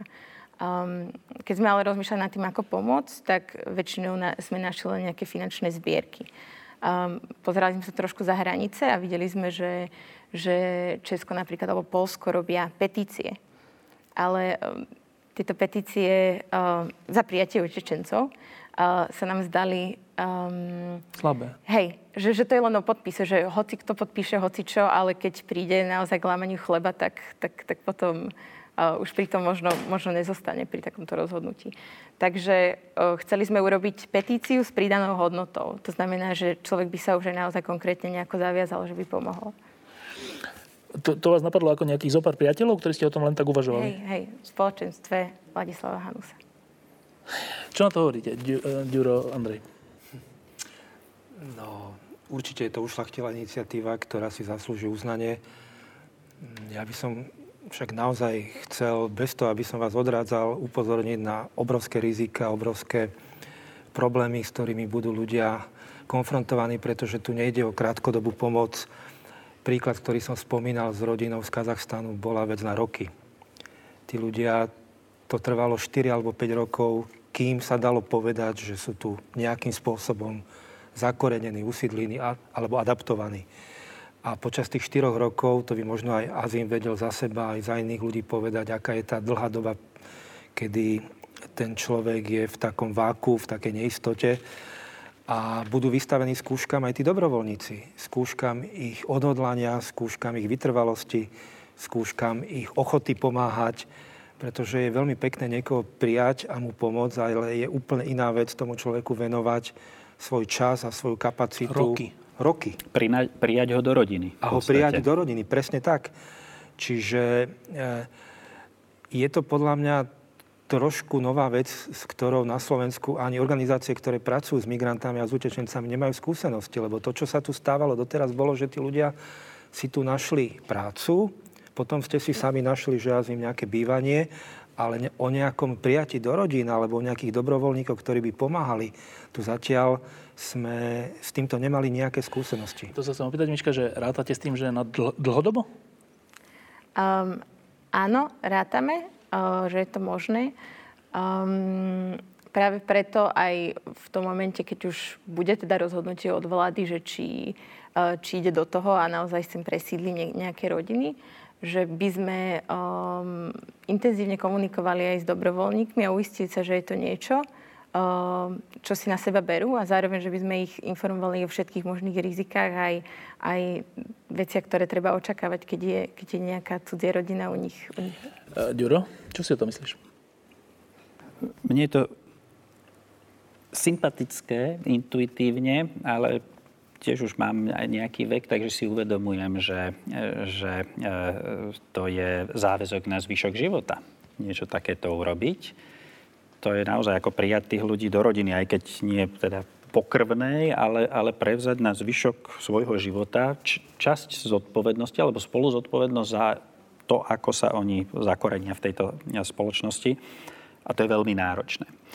Uh, Niekto to môže zvládnuť, mnohí to asi nezvládnu, eh, ale páči sa mi tá myšlienka. Jedna z dimenzí, ktorá, eh, jedna z vecí, ktorú by to mohlo urobiť, je eh, pokúsiť sa posunúť to naše inštitucionálne prostredie, ktoré je nepriateľské voči cudzincom. Hej. Hlavná, hlavná filozofia je odradiť ich, hej. nedať im ten azyl a ne, nepovzbudzovať ich v tom, aby sa vôbec pokúšali k nám na Slovensko prísť. To je to, je to posolstvo. Tak sme nastavení. Toho, tak, tak, tak sa naše inštitúcie správajú. E, mnoho tých, tých hostiteľov e, bude mať najväčšie problémy možno nie s cudzincami, ale s, nami vlast, s našimi vlastnými ľuďmi. No, Hej? Prekonávanie toho odporu, tej administratívnej buzerácie, keď to preženiem, ale proste tých rôznych polien, ktoré inštitúcie im budú házať eh, eh, pod nohy. A to, to môže byť naj, najväčšie rozčarovanie z celého toho. Azim, rozumel si, čo oni, čo oni idú robiť? Čo si o tom myslíš? Akože, je, to, je to super myšlienka. Ale skúsenosti ukázala, že tu každý učiteľ nie je dobrý. Tak tu rizika určite za sebou má. A tu by od vás je to veľmi pekné, ale tu jednoducho musí aj štát štát má na starosti, ako Andrej povedal, že Slovensko má kapacitu na to, pár táborov sú tu momentálne prázdne, takže, takže tu by nejakí dobrovoľníky dokázali tu to podľa môjho názoru veľmi ťažké, pretože ja už roky tu žijem, prišiel som ako utečenec a mám skúsenosti s utečencami a rôzne tlmočenie alebo rôzne akcie, čo organizujem. Takže okrem toho relácia, čo robím a jednoducho s každým, to nedá sa, ale aj Slováci, s každým nedá sa dohodnúť jednoducho. Tu musí byť nejaký rúk alebo nejakým spôsobom nejaká kontrola a hlavne ekonomicky. Ja mám, takú, ja, mám, ja mám iný pocit. Ja mám pocit z toho, čo Miška hovorí, že úplne dobrý v tom, že e, my máme väčšinou takú predstavu, že keď, že povedzme, že utečenci, ale aj iné problémy, že to rieši štát. To rieši proste nejaký štát, ktorý urobí ten tábor a te, te, te, dá tam svojich strážcov a potom nejakí ľudia to riešia, či udeliť azyl. Štát, nie my toto sa mne zdá, že úplne že revolučná vec, že, že to budú normálni ľudia, nie štát, ktorí oveľa účinnejšie pomôžu ľuďom, podľa mňa. Čiže to, čo... Mne sa, ja tam nemám žiadne ale, ja tam mám iba úplne, že, že to je že vynikajúca vec, čo ste vymysleli, ak to vydrží. To, ale to nevieme, či to vydrží, jasné, ale, ale to, že, to, že zobrať, zobrať tú zodpovednosť na seba, že nie, že štát, postaraj sa, ale že, že, že konkrétni ľudia, tu tisíc ľudí, zoberie na starosti si zoberať na sebe 100 rodín je podľa mňa úplne že prelomová, fantastická vec. Tak ja vám úplne, že držím palce. Ale, a teraz ideme troška ďalej, že mimochodom, keď, keď za rok, dva, tri sa to nejako vyvinie, tak, tak si ťa zase zavoláme, že ako to, ako to je, dobre? Lebo fakt, ma to, fakt mne sa zdá, že to je fantastická vec. A, a teraz to ďalej, že trocha to, čo hovoril Ďuro, že do akého sveta my teda sa to rútime, alebo smerujeme. Uh, z toho, čo hovoril Ďuro, vyplýva, že, že svet takej tej klasickej, v našom prípade Európy, končí a že to bude nejaké zmiešané. Že to nebude možné udržať v tomto... Tak bude možné v prípade, že budeme kašľať na to, že 100 tisíce ľudí zomierajú. Mm-hmm. Vtedy to asi bude možné, ale čo asi zase nechceme celkom byť taký.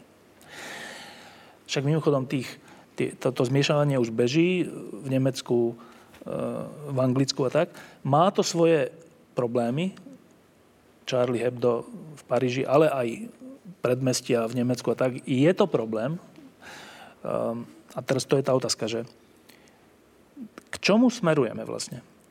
Smer, je to udržateľná vec? Je udržateľná vec, že budú Turci do Nemecka stále ďalší a ďalší prichádzať a, a islamisti do, do mm, Francúzska, budú tam druhé, tretie generácie, ktoré sa tam nebudú cítiť doma, vznik, budú vznikať nepokoje, alebo to sú iba také sprievodné javy, ktoré sa nejako utrasú. Čo myslíte? No, ak môžem, tak ja by som rád upozornil, že Európa sa nemôže opevniť. To asi určite nepôjde. E, Američania vybudovali múr, tuším, neviem, či na celej hranici s Mexikom, alebo teda plot Uh, neviem, do akej miery to by si mohol možno ty povedať, Juraj, je to efektívne opatrenie pred tými migrantami z Mexika. Ale uh, v rámci Európy tu máme krajiny, z ktorých utekajú desiatky tisíc utečencov alebo migrantov za prácou, to treba asi zdôrazniť. To sú krajiny na Balkáne, najmä Kosovo a najmä Bosna.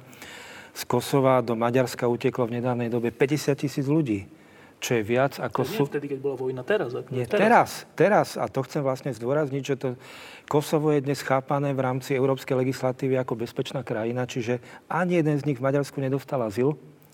Uteklo ich 50 tisíc a utekali preto, lebo doma nemajú sociálne a hospodárske ekonomické podmienky na život.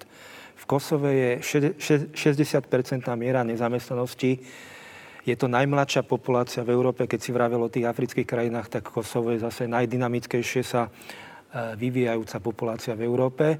A tí všetci ľudia boli vrátení domov s tým, že keď odchádzali, tak predali, ja som s tými ľuďmi hovoril, s niektorými v Maďarsku, tak oni predali svoje domy, svoje majetky. V Kosove? V Kosove a v, teda následne boli vrátení z Európskej únie do Kosova s tým, že doma nemali nič. Čiže to sa netýka len akoby zdanlivo vzdialených krajín, ale to Kosovo je od nás tisíc kilometrov.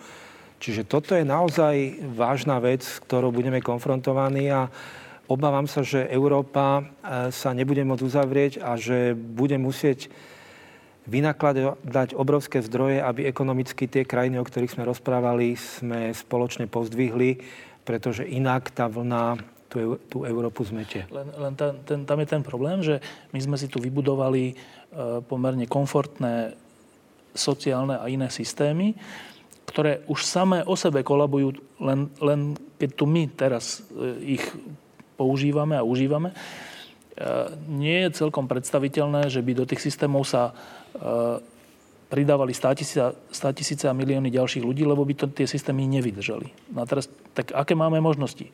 Máme možnosti opevniť Európu, nikoho sem nepúšťať. Ty hovoríš, že to asi nepôjde. Máme možnosť zrušiť tie sociálne systémy pre seba.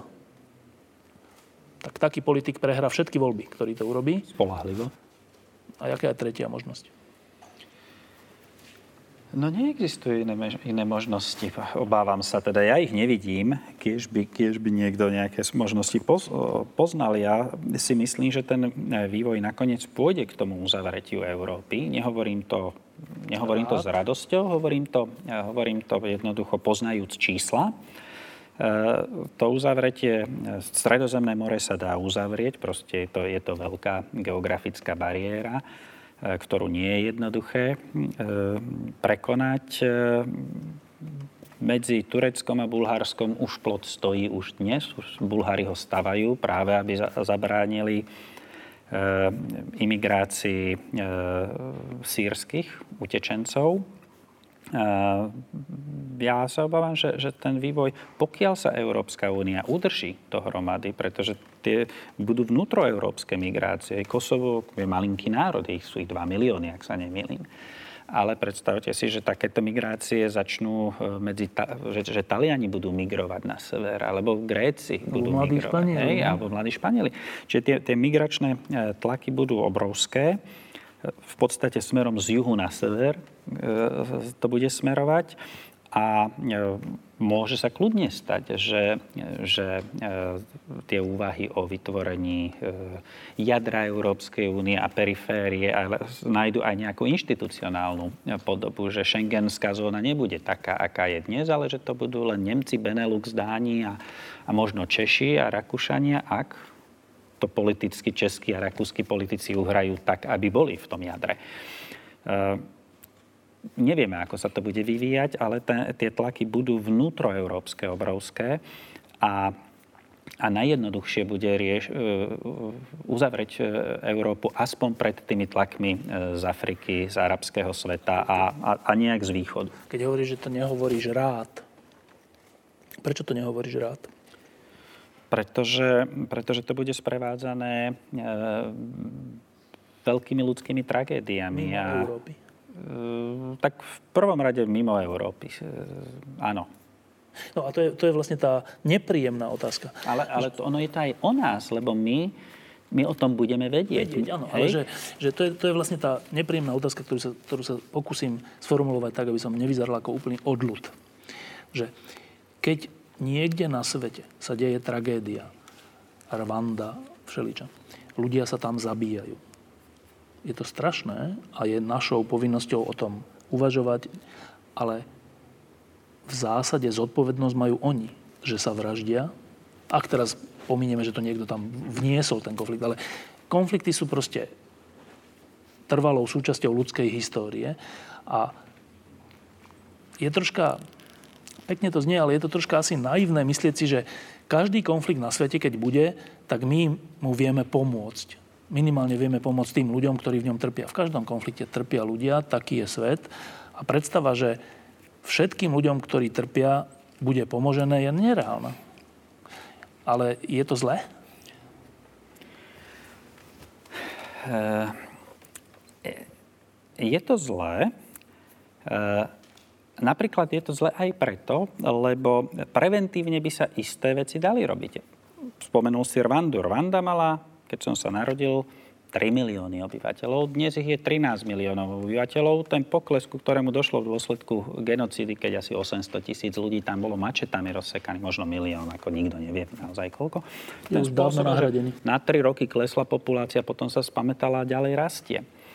je to najhustejšie osídlená africká krajina. Malinká krajina. Ale 13 miliónov ľudí na území, ktoré je tretina Slovenska, nejak tak, hej, zhruba. No tam rozvojová pomoc, ktorú tam aj Európa poskytuje, by mala smerovať napríklad k populačnej kontrole. Spomenul som Jemen. V Jemene v tejto chvíli, ak sa my tu rozprávame, je asi 5 miliónov ľudí, ktorí nemajú čo jesť. To znamená tak, že, že jedia povedzme obdeň alebo raz za 3 dní nejaké jedlo zo ženu. Z tých 5 miliónov ľudí je veľké množstvo detí, ktoré sú absolútne nevinné. Hej? Ale pred v roku 2000, hej, to bolo pred chvíľkou, ich bolo 50, o 50 stúpla populácia Jemenu od, od roku 2000.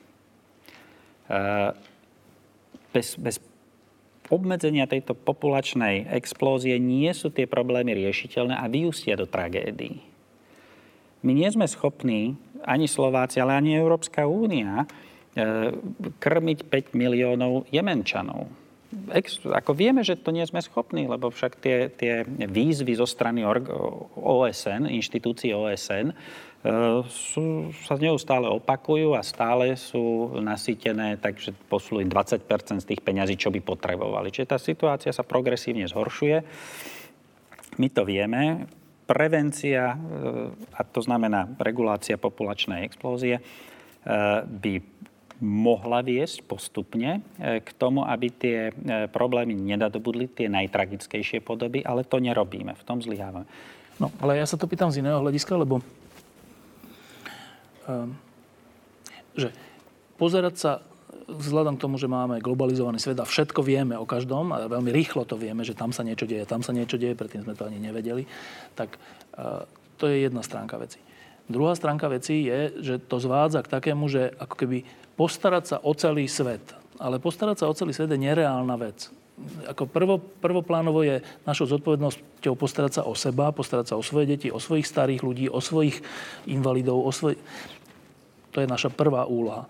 A pokiaľ nám sily ešte stačia, tak ešte ďalej skúsme, jasné, výborná iniciatíva, čo tu Miška predstavila. Ale že no, to, čo hovoríš, Ďuro, riešením toho by bolo, že dobre, tak otvorme Európu úplne, otvorme Ameriku úplne, otvorme všetky krajiny, ktoré nejak ako prežívajú dobre úplne nech tam všetci tí, ktorí sa majú horšie a majú to nešťastie, že sa narodili v krajinách, kde to nefunguje, nech tam všetci prídu a spôsobíme na najvyš to, že už nebudú dobre fungovať ani tá Európa, ani tá Amerika a ani ten Jemen. To by, to by nebolo dobré riešenie. Ale to sa ani nestane. Ale to, ani to by to nestane. nebolo dobré riešenie. Po, politik, ktorý by niečo takéto navrhol, by v tú ránu bol chcel, zrušený. aby to navrhol? Nie. Nechcel. Nie, nie. Tako, ja hovorím, tie, toto sú neriešiteľné problémy respektíve e, si myslím, že to riešenie e, pre Európu bude nakoniec tá pevnosť Európa, Ale to uzavretie sa pred migráciou. To dobre. A ja troška, tak, troška ťa provokujem, že a není to správne? No, je správne. Ja si myslím, že, že, že to je nevyhnutné. Správne, nesprávne. Je to nevyhnutné a toto európsky politici nakoniec budú nútení urobiť. Ale hovoríš, že ti to nehovorí dobre. A ja skúšam preto, zistiť, že preto, prečo. No preto, lebo ja vidím, že čo bude za tou druhou stranou e, tej, toho, Ale tomu toho by sme nepomohli, plotu. ani keby sme Európu otvorili.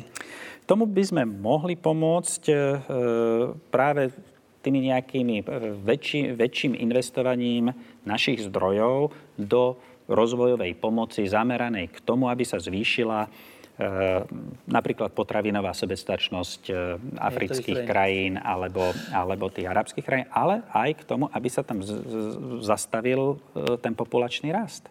Andrej. Uh, opäť by som v tomto prípade veľmi dbal na to, aby sa tu dve veci rozlišovali. Jednak uh, vojny, vojnové konflikty, etnické konflikty, náboženské konflikty, genocídy, to, čo bola Rwanda, to, čo bola Bosna. E, tam je dôležité, že od skončenia druhej svetovej vojny máme v medzinárodnom práve zakotvené zločiny proti ľudskosti, vojnové zločiny. Prvý veľký súd bol tzv. norimberský proces s nacistickými nemeckými vojenskými hodnostármi. Stále funguje Medzinárodný e, súdny dvor ktorý skúma vlastne vojnové zločiny.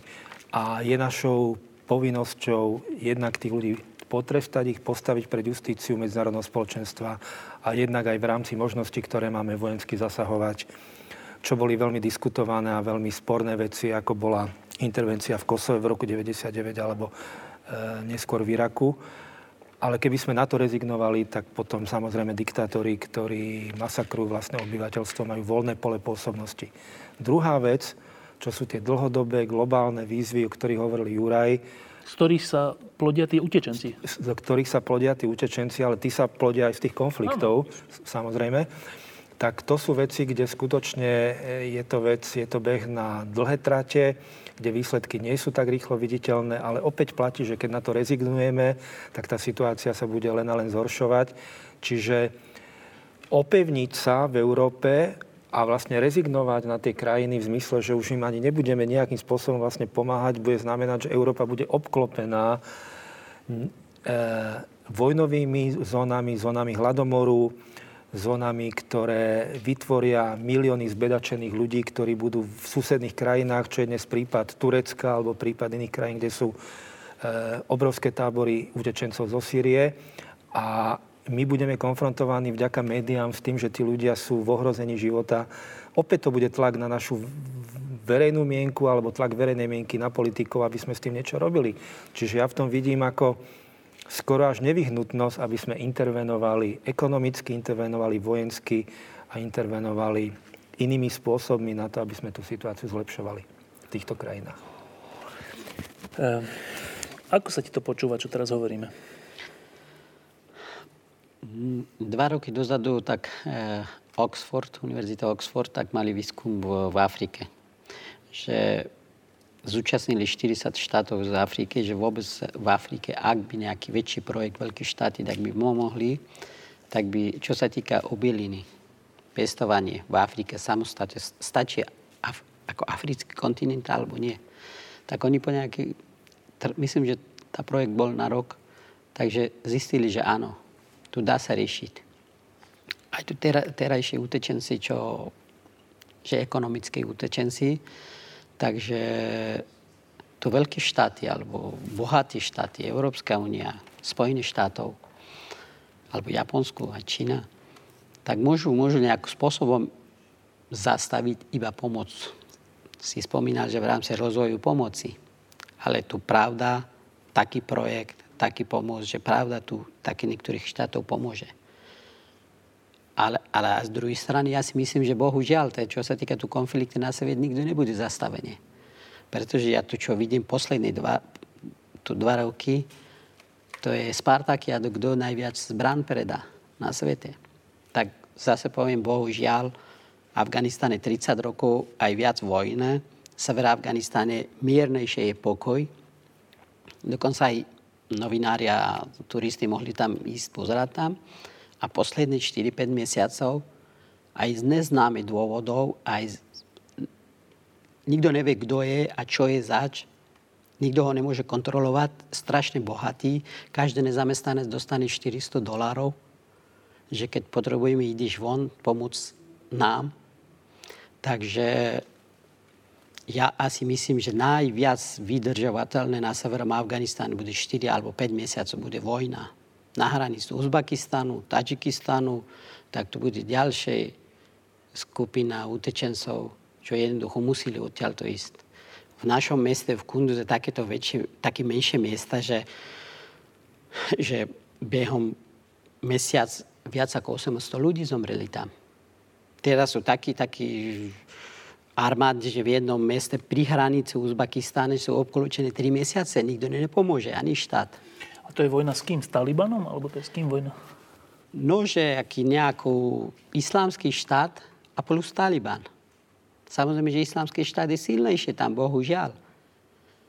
Takže pokiaľ tu veľmúci podľa môjho názoru to nezastavia, že tu konflikt na Ukrajine, a, a ja si myslím, že tu, tu nejakým spôsobom, pretože hranice Uzbekistánu, Tadžikistánu strážia Rusi. Takže tu vojna, ak by nezastavia, tak tu začína. Tak dneska, som, dneska som mi volali e, primátor Mazar Šarif chcel prísť na Slovensku, tak mi dneska volali, že nemôže prísť, tak by som informoval minister zahraničných vecí, že bohužiaľ príde minister pán John Kerry, príde do, do Afganistanu, priamo do toho miesta na severom Afganistanu a chcú riešiť. Ale ja viem, že to ťažko by riešili. Iba k tomu jedna otázka, že ty hovoríš, že pokiaľ to e, svetové mocnosti nezastavia, tak proste bude tá vojna nekonečná, budú utečenci a tak. To má tú odvratenú stranu, že pokiaľ to pokiaľ sa do toho svetové mocnosti začnú starať, tak zase sa hovorí, že čo sa do toho starajú, že to není ich krajina. No ja sa, no to tak, to, to je samozrejme, ale, ale, ale kon, e, posledné slovo rieši oni. To riešili história, keď človek pozera do toho ďalko história, tak riešili veľmoci. Každá vojna, nehovorím všetko, ako všetko, čo začali vojnu vo svete, tak začali oni. Ale viacerých to posledné, to ale že kto najviac zbrán predá, tak to je, bol v histórii sveta neuveriteľné. Teraz ešte jedna vec, to asi Naďura. Dlhé roky sa hovorilo o, o európskej polnohospodárskej politike Európskej únie. To sú tie dotácie, často nezmyselné na to, že aby bola vôbec pôda, aby tam bola tráva a tak. Mm-hmm. A clá na dovoz potravín z iných krajín, ktoré by aj boli schopné, hoci sú chudobné, boli schopné vyrábať lacné potraviny. My by sme ich tu e, mohli konzumovať, ale tým by sme vlastných polnohospodárov, ktorých je ale málo percent, troška ohrozili. A to nechceme, tak radšej robíme veľké clá aj pre Afriku, aj pre ďalšie krajiny, ktoré by pritom tie, tie ovocia a zeleniny vedeli pestovať. E, asi je dobre, že asi svet sa nedá zachrániť ako taký, ale malými krokmi sa niečo dá urobiť. 100, 100 rodín zo Syrie a Iraku je výborný krok. Tak ne, nebolo by príhodné skôr takto začať uvažovať, že čo my Európska únia môžeme robiť, tak znížme clá alebo zružme clá na, na zeleninu a ovocie z Afriky. Nebola by to oveľa väčšia pomoc než všetky konferencie, ktoré sa o tom robia? No k tomu, aby sa Európania na niečom dohodli, tak musia tie konferencie najprv prebehnúť, urobiť no. ich. E, proste tak funguje ten politický proces. Určite je veľké množstvo politík, ktoré by Európa mohla, e, e, mohla uskutočniť, ktoré by umožnili e, lepší rozvoj v tých, v tých chudobných krajinách. A Európa je v tomto smere dosť, dosť progresívna, ale mohla by byť oveľa progresívnejšia. Len v tomto konkrétnom prípade e, polnohospodárskej politiky tam je proste zrážka nejakého globálneho záujmu versus záujmy našich farmárov. No a naši farmári majú to hlasovacie právo v Európskej únii, kdežto africkí ho nemajú. Takže to politické rozhodnutie je potom celkom demokratický výsledkom tlaku e, európskych farmárov, čiže dotácie ďalej pokračujú. Tak ako tu máme 120 miliard eur ročne dotácií na fosílne palivá pre baníkov ja neviem, v Handlovej a, a v Polsku no. a kde kade. E, tradične. A samozrejme, že všetci tí paníci by išli, išli do ulic, keby sa im na to siahlo, lebo tak sú zvyknutí žiť, že vďaka týmto dotáciám fungujú. Tak, takisto by francúzski polnohospodári zablokovali Paríž, keby sa siahlo na tie. Čiže politici európsky sa správajú v rámci tých mantinelov, ktoré im vlastní voliči umožnia a e, polnohospodárska politika je, je proste veľmi ťažko e, reformovateľná alebo len veľmi malými postupnými krôčkami. Áno, len potom máme to, že máme síce teda upravený ten francúzsky vidiek, krásny pre turistov na pohľad, ale potom máme tie plné ostrovy Lampedusa a plné Taliansko a Grécko utečencov. To, a... si ešte, to nám ešte nedošlo, že to súvisí?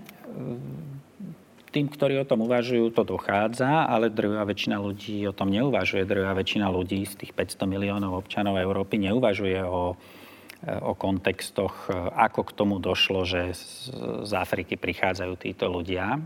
Vnímajú to na emočnej úrovni alebo na nejakej prvoplánovej analýzy, ale mm, to sú len zlomky percenta obyvateľstva, ktoré uvažuje o, o takýchto zložitejších veciach. No a to sme vlastne v tej poslednej téme, že teda čo s tým? Uh, opakujem tretíkrát, že vynikajúca iniciatíva je tých, tých 100 sírskych a irackých radín, čo Miška a jej priatelia urobili. To, to podľa mňa je historická vec na Slovensku, že takto uvažovať o svete okolo seba. Že sám aktívne do toho vstúpim a nájdem tisíc ľudí, ktorí tomu budú pomáhať. To je výborná vec. Ale širšie, že uh,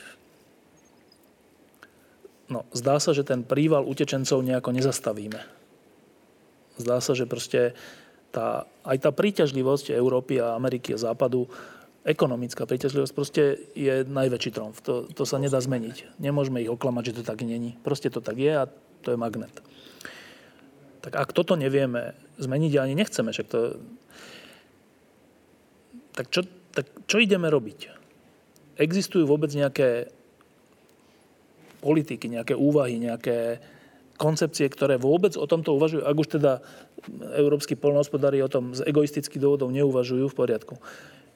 Existuje niečo, nejaké prostredia, ktoré o tomto uvažujú rozumným spôsobom, alebo je to len to, že príjmime všetkých, nepríjmime nikoho, tieto dva mantinely a, a, a nič medzi tým. E, je nie, vnímate niečo také, že existuje nejaká vôbec rozumná úvaha týmto smerom, že čo ideme robiť, Andrej? Myslíš tu na Slovensku? Na Slovensku, v Európe.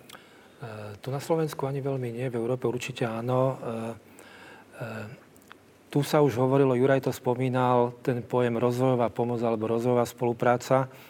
Na Slovensku sa to stalo pred pár rokmi súčasťou vládnej agendy, že tu máme program Slovagate. Opäť je to zdanlivo kvapka v mori ako tých 100 rodín, ale sú tu mimovládne organizácie, humanitárne a rozvojové, sú tu firmy, vedecké inštitúcie, ktoré sa angažujú a ktoré pôsobia aj v krajinách ako je Afganistan, aj v iných. Aj keď teraz tam došlo k tej tragédii, že tam minulý týždeň zavraždili deviatich pracovníkov českého človeka v Tísni, čo určite výrazne naruší aj našu vôľu a ochotu pomáhať v tejto krajine. Napokon tam nie sú žiadne slovenské mimovládne humanitárne organizácie už práve z bezpečnostných dôvodov ani na východnej Ukrajine alebo ani inde, kde sa bojuje ale opäť sú to projekty na aj vybudovanie aspoň lokálnej potravinovej sebestačnosti v tých krajinách.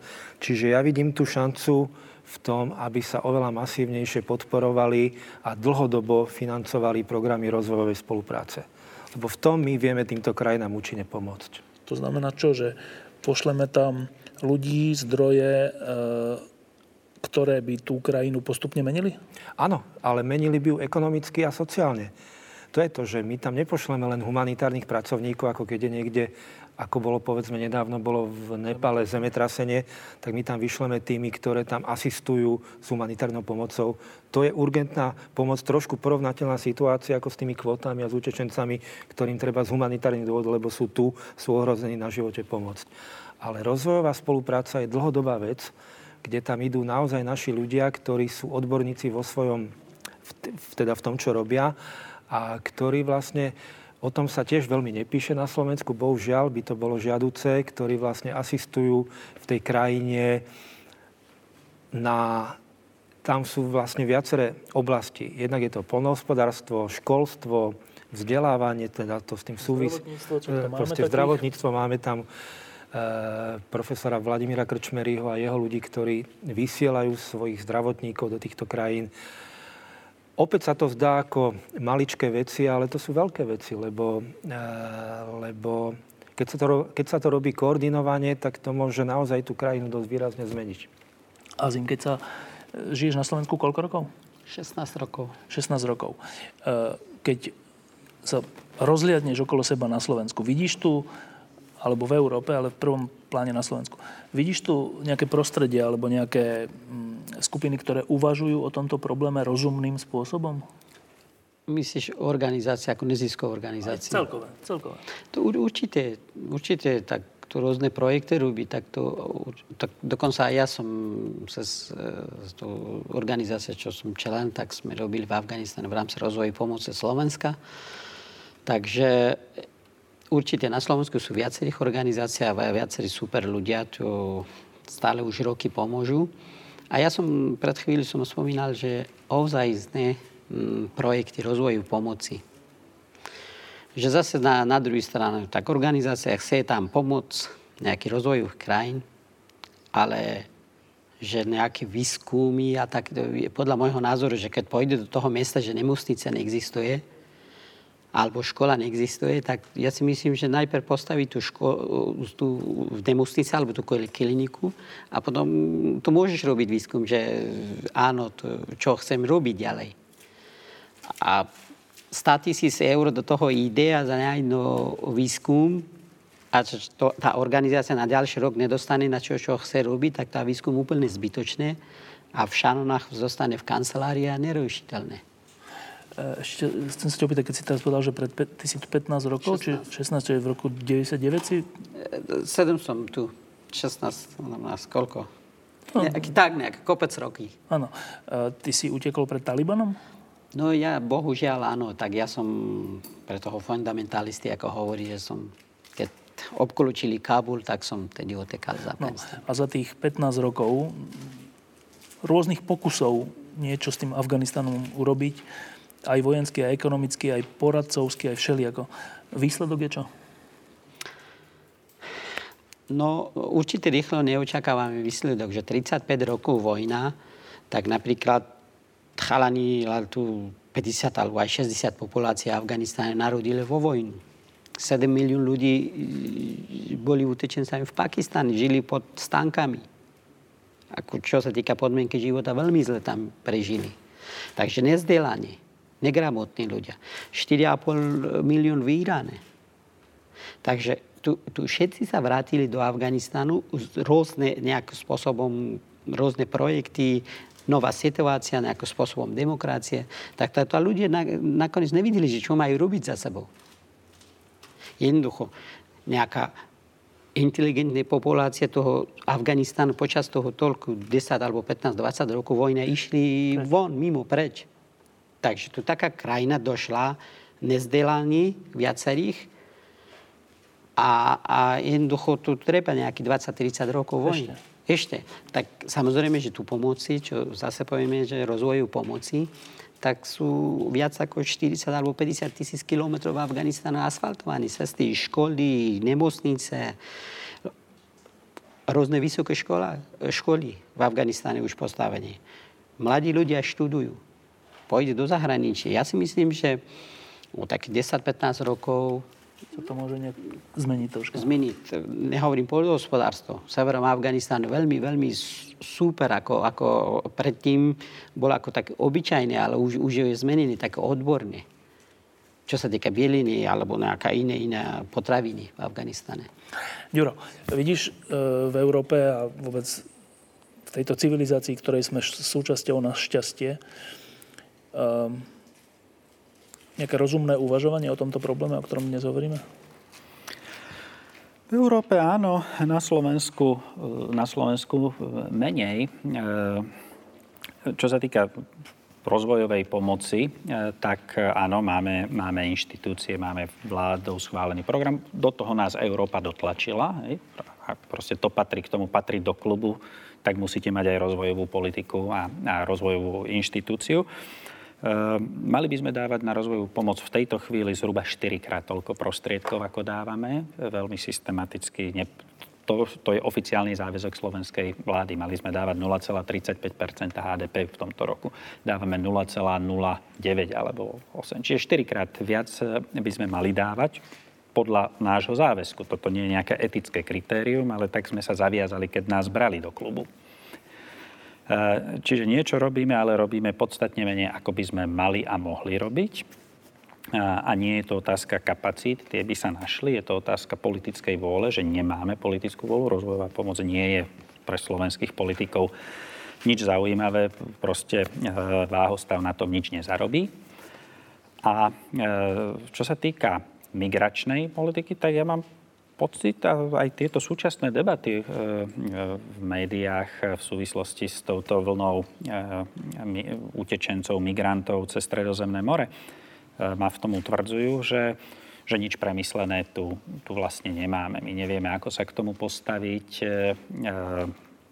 či to brať ako príležitosť na získanie nejakej populácie budúcich pracovných síl, alebo či sa len predtým brániť, alebo tak budeme brať len kresťanov, alebo máme brať aj moslimov, akým spôsobom robiť nejakú akulturáciu tých, tých ľudí. Proste o tomto zatiaľ nič. Keď, keď vás dostanete sa do Spojených štátov amerických, čo je národ, ktorý vznikol z imigrácie, z imigrantov a tak, e, tak ten proces je proste jasný. Musíte sa nejak legalizovať. Keď, keď ste legalizovaní, tak tam musíte e, žiť 10 alebo koľko rokov. A keď tam tých 10 rokov úspešne e, fungujete, platíte dane, nerobíte kriminálne tieto, tak sa stanete občanom a občanom sa stanete tým, že zložíte prísahu. Hej? Čiže ten proces je úplne, úplne jasný. Takto, takto to funguje. A tí, ktorí sú, ktorí chcú v tej Amerike žiť, týmto procesom prejdú. A môžu, môžu byť z Číny, alebo môžu byť z Afriky, alebo z ktoréhokoľvek kontinentu. Pre všetkých toto je nastavené. E, Európa takéto niečo nemá. Proste my nemáme akt prísahy európskej zástave za, za zvukov 9. symfónie. Nič také sa tu nedeje. Možno, že to je naša chyba, ale, ale nemáme to. Miška, keď, keď ste rozmýšľali o tom, o tom svojom čine, uh, teraz rozmýšľam, že uh, to je taký akt uh, zúfalstva z toho, že žiadna taká pomoc alebo nejaká koncepcia toho, čo s tým urobiť s tými sírčanmi a tak tu nie je. Alebo vy ste uvažovali bez ohľadu na to, či tu niečo také je alebo nie je? Uh, úplne na začiatok sme uvažovali bez toho, že by sme zobrali do úvahy, aká je situácia tu čím dlhšie sme v tomto a čím dlhšie prebieha ten projekt, tak tým som aj ja a myslím si, že ľudia v týme presvedčení, že to bolo to správne, čo urobiť. Práve preto, lebo to reaguje na tú striktnú azylovú politiku, ktorú máme.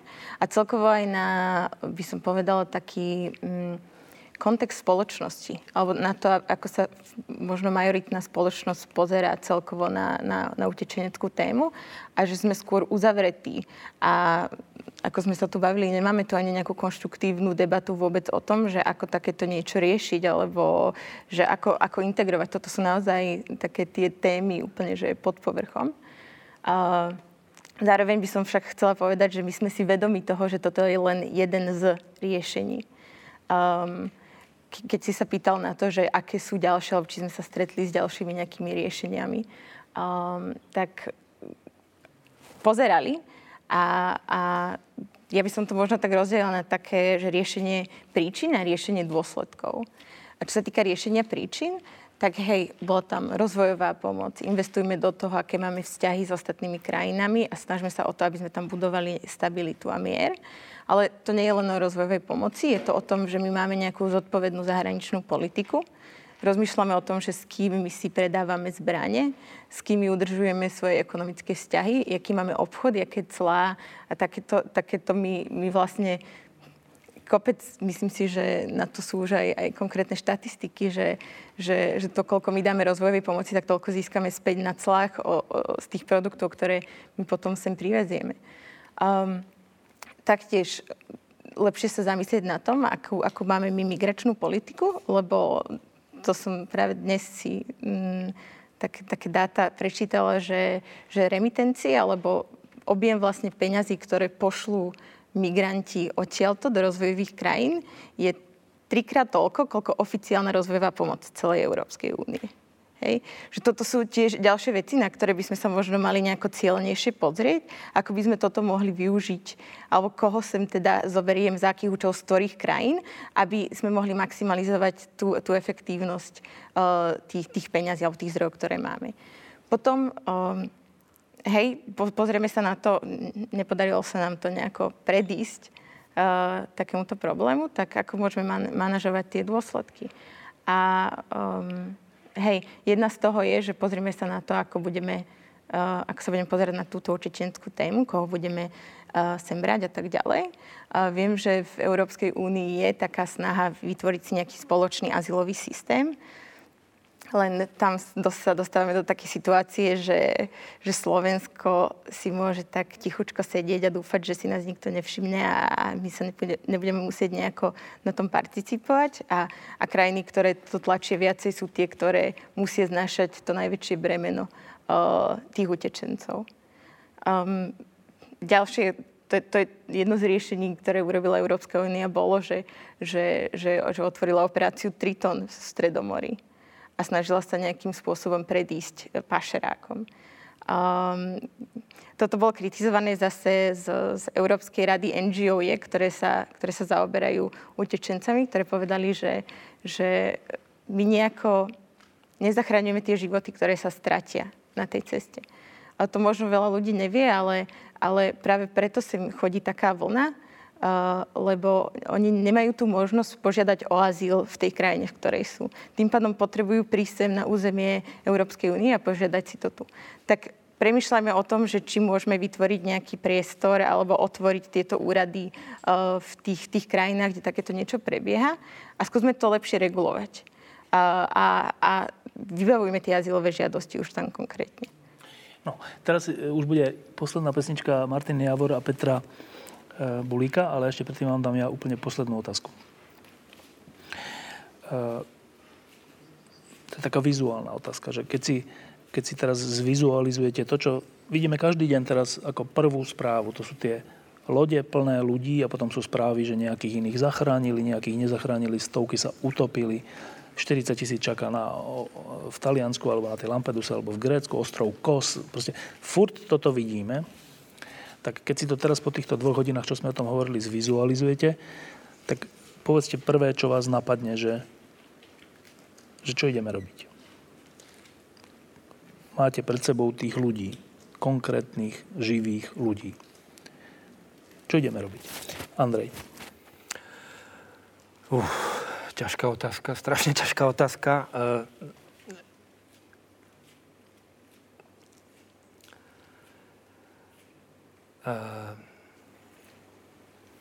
neviem nejakou jednoduchou odpovedou, hoci by som ti veľmi rád, Štefan, odpovedal, že čo spraviť v tejto chvíli. Uh, neviem jednoduchou odpovedou na to odpovedať.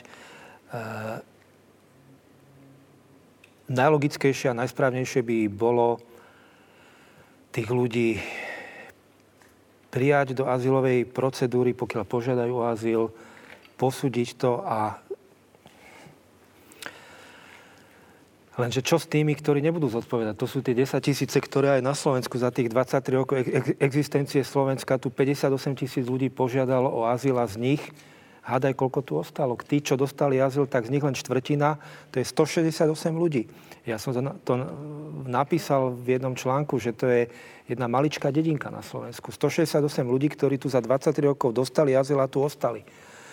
Uh, tá miera schopnosti alebo tá miera našej solidarity je určite vyššia, ale sám si netrúfam odpovedať, aká. Úprimne ti odpoviem, Štefán, že dlhé roky sa tejto téme venujem, ale neviem čo s tým, lebo tá vlna tých žiadateľov, tých, čo prichádzajú do Európy, je tak obrovská a je to až taký biblický rozmer, že neviem, aké sú riešenia tejto situácie. Neviem. Azim? Ako, ako povedal Andrej, on mi vlastne pomohol, že čo by som povedal, že je to pravda je tu to veľné ľudí, každé, každé v zahraničí ako televíznu kanále, tak človek zapne, tak pozera, že lodi plné ľudia a prídu. Tak ja asi by som povedal, že to, čo je čas Slovensku, tu by, by sme prijali, pretože oni určite by nezaťažali akože sociálny systém na Slovensku. A ja som istý, že dokonca oni by aj behom krátkej nejakej doby, tak e, by pomohli. Pretože sú viacerých mladí ľudia, tak sú schopní pracovať. Nebude problém. A čo ďalej, to, čo čakajú v Líbii alebo v Tunisku, tak tu naozaj, ne, naozaj neviem, že čo s nimi.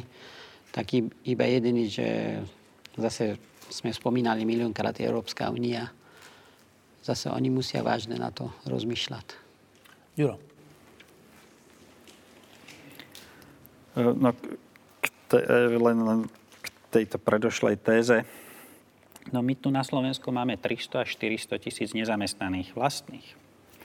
Čiže tá predstava, že e, otvorme sa voči imigrácii, aby mal kto robiť na naše dôchodky, má toto jedno obrovské ale tých 300 až 400 tisíc, e, to sú oficiálne, reálne tých nezamestnaných je ešte viac. E, ale to, to bola reflexia na toto. E, ja keď tak si položil, že, že predstavíš si tie, vidíš, vidíš tie člny preplnené s tými ľuďmi, tak na tej emočnej úrovni je to, je to taká zmes emócií, e, lútosť, e, aj hnev, prečo tí ľudia odchádzajú, prečo to, prečo to riskujú, prečo nezostanú domov, čo je to strašné, čo ich donútilo, aby, aby riskovali vlastné životy. A ja si myslím, že skutočne jediné systémové riešenie, alebo to najvýznamnejšie e, systémové riešenie, ktoré si ja viem predstaviť, je podpora populačnej kontroly. V tých krajinách? V tých krajinách, odkiaľ tí ľudia prichádzajú. A treba zviazať aj udelovanie víz na, na to, že majú e, proste nejakú e, politiku populačnej kontroly, že sa im začína aspoň dariť, znižovať ten populačný prírastok Eh, bez toho to nejde. Len samozrejme populačná kontrola je, je eh, extrémne kontroverzná záležitosť a tým pádom napríklad ani v, tzv. Millennium Development Goals to bude tabu, o tom sa nehovorí, lenže bez, bez toho sa všetky tieto problémy budú, budú ďalej narastať, stupňovať a nakoniec vyústia do ešte väčších tragédií, než, než akých sme svedkami. Miško? Um, tak ja by som si asi dovolila povedať, že neviem, aké je na toto riešenie, na túto konkrétnu situáciu, ale navrhla by som, že, že investujme do hľadania riešení. Otvorme to viacej tu, uvedome si, že toto je niečo, čo neodíde bez nás, že toto je niečo, na čo sa musíme kritickejšie pozrieť a že potrebujeme vidieť celé to spektrum možných riešení alebo možných odpovedí a, a zvážiť osvetou, vzdelávaním, um, výskumom a nejako spoločne dojsť k nejakému optimálnemu riešeniu. Martina Ivor.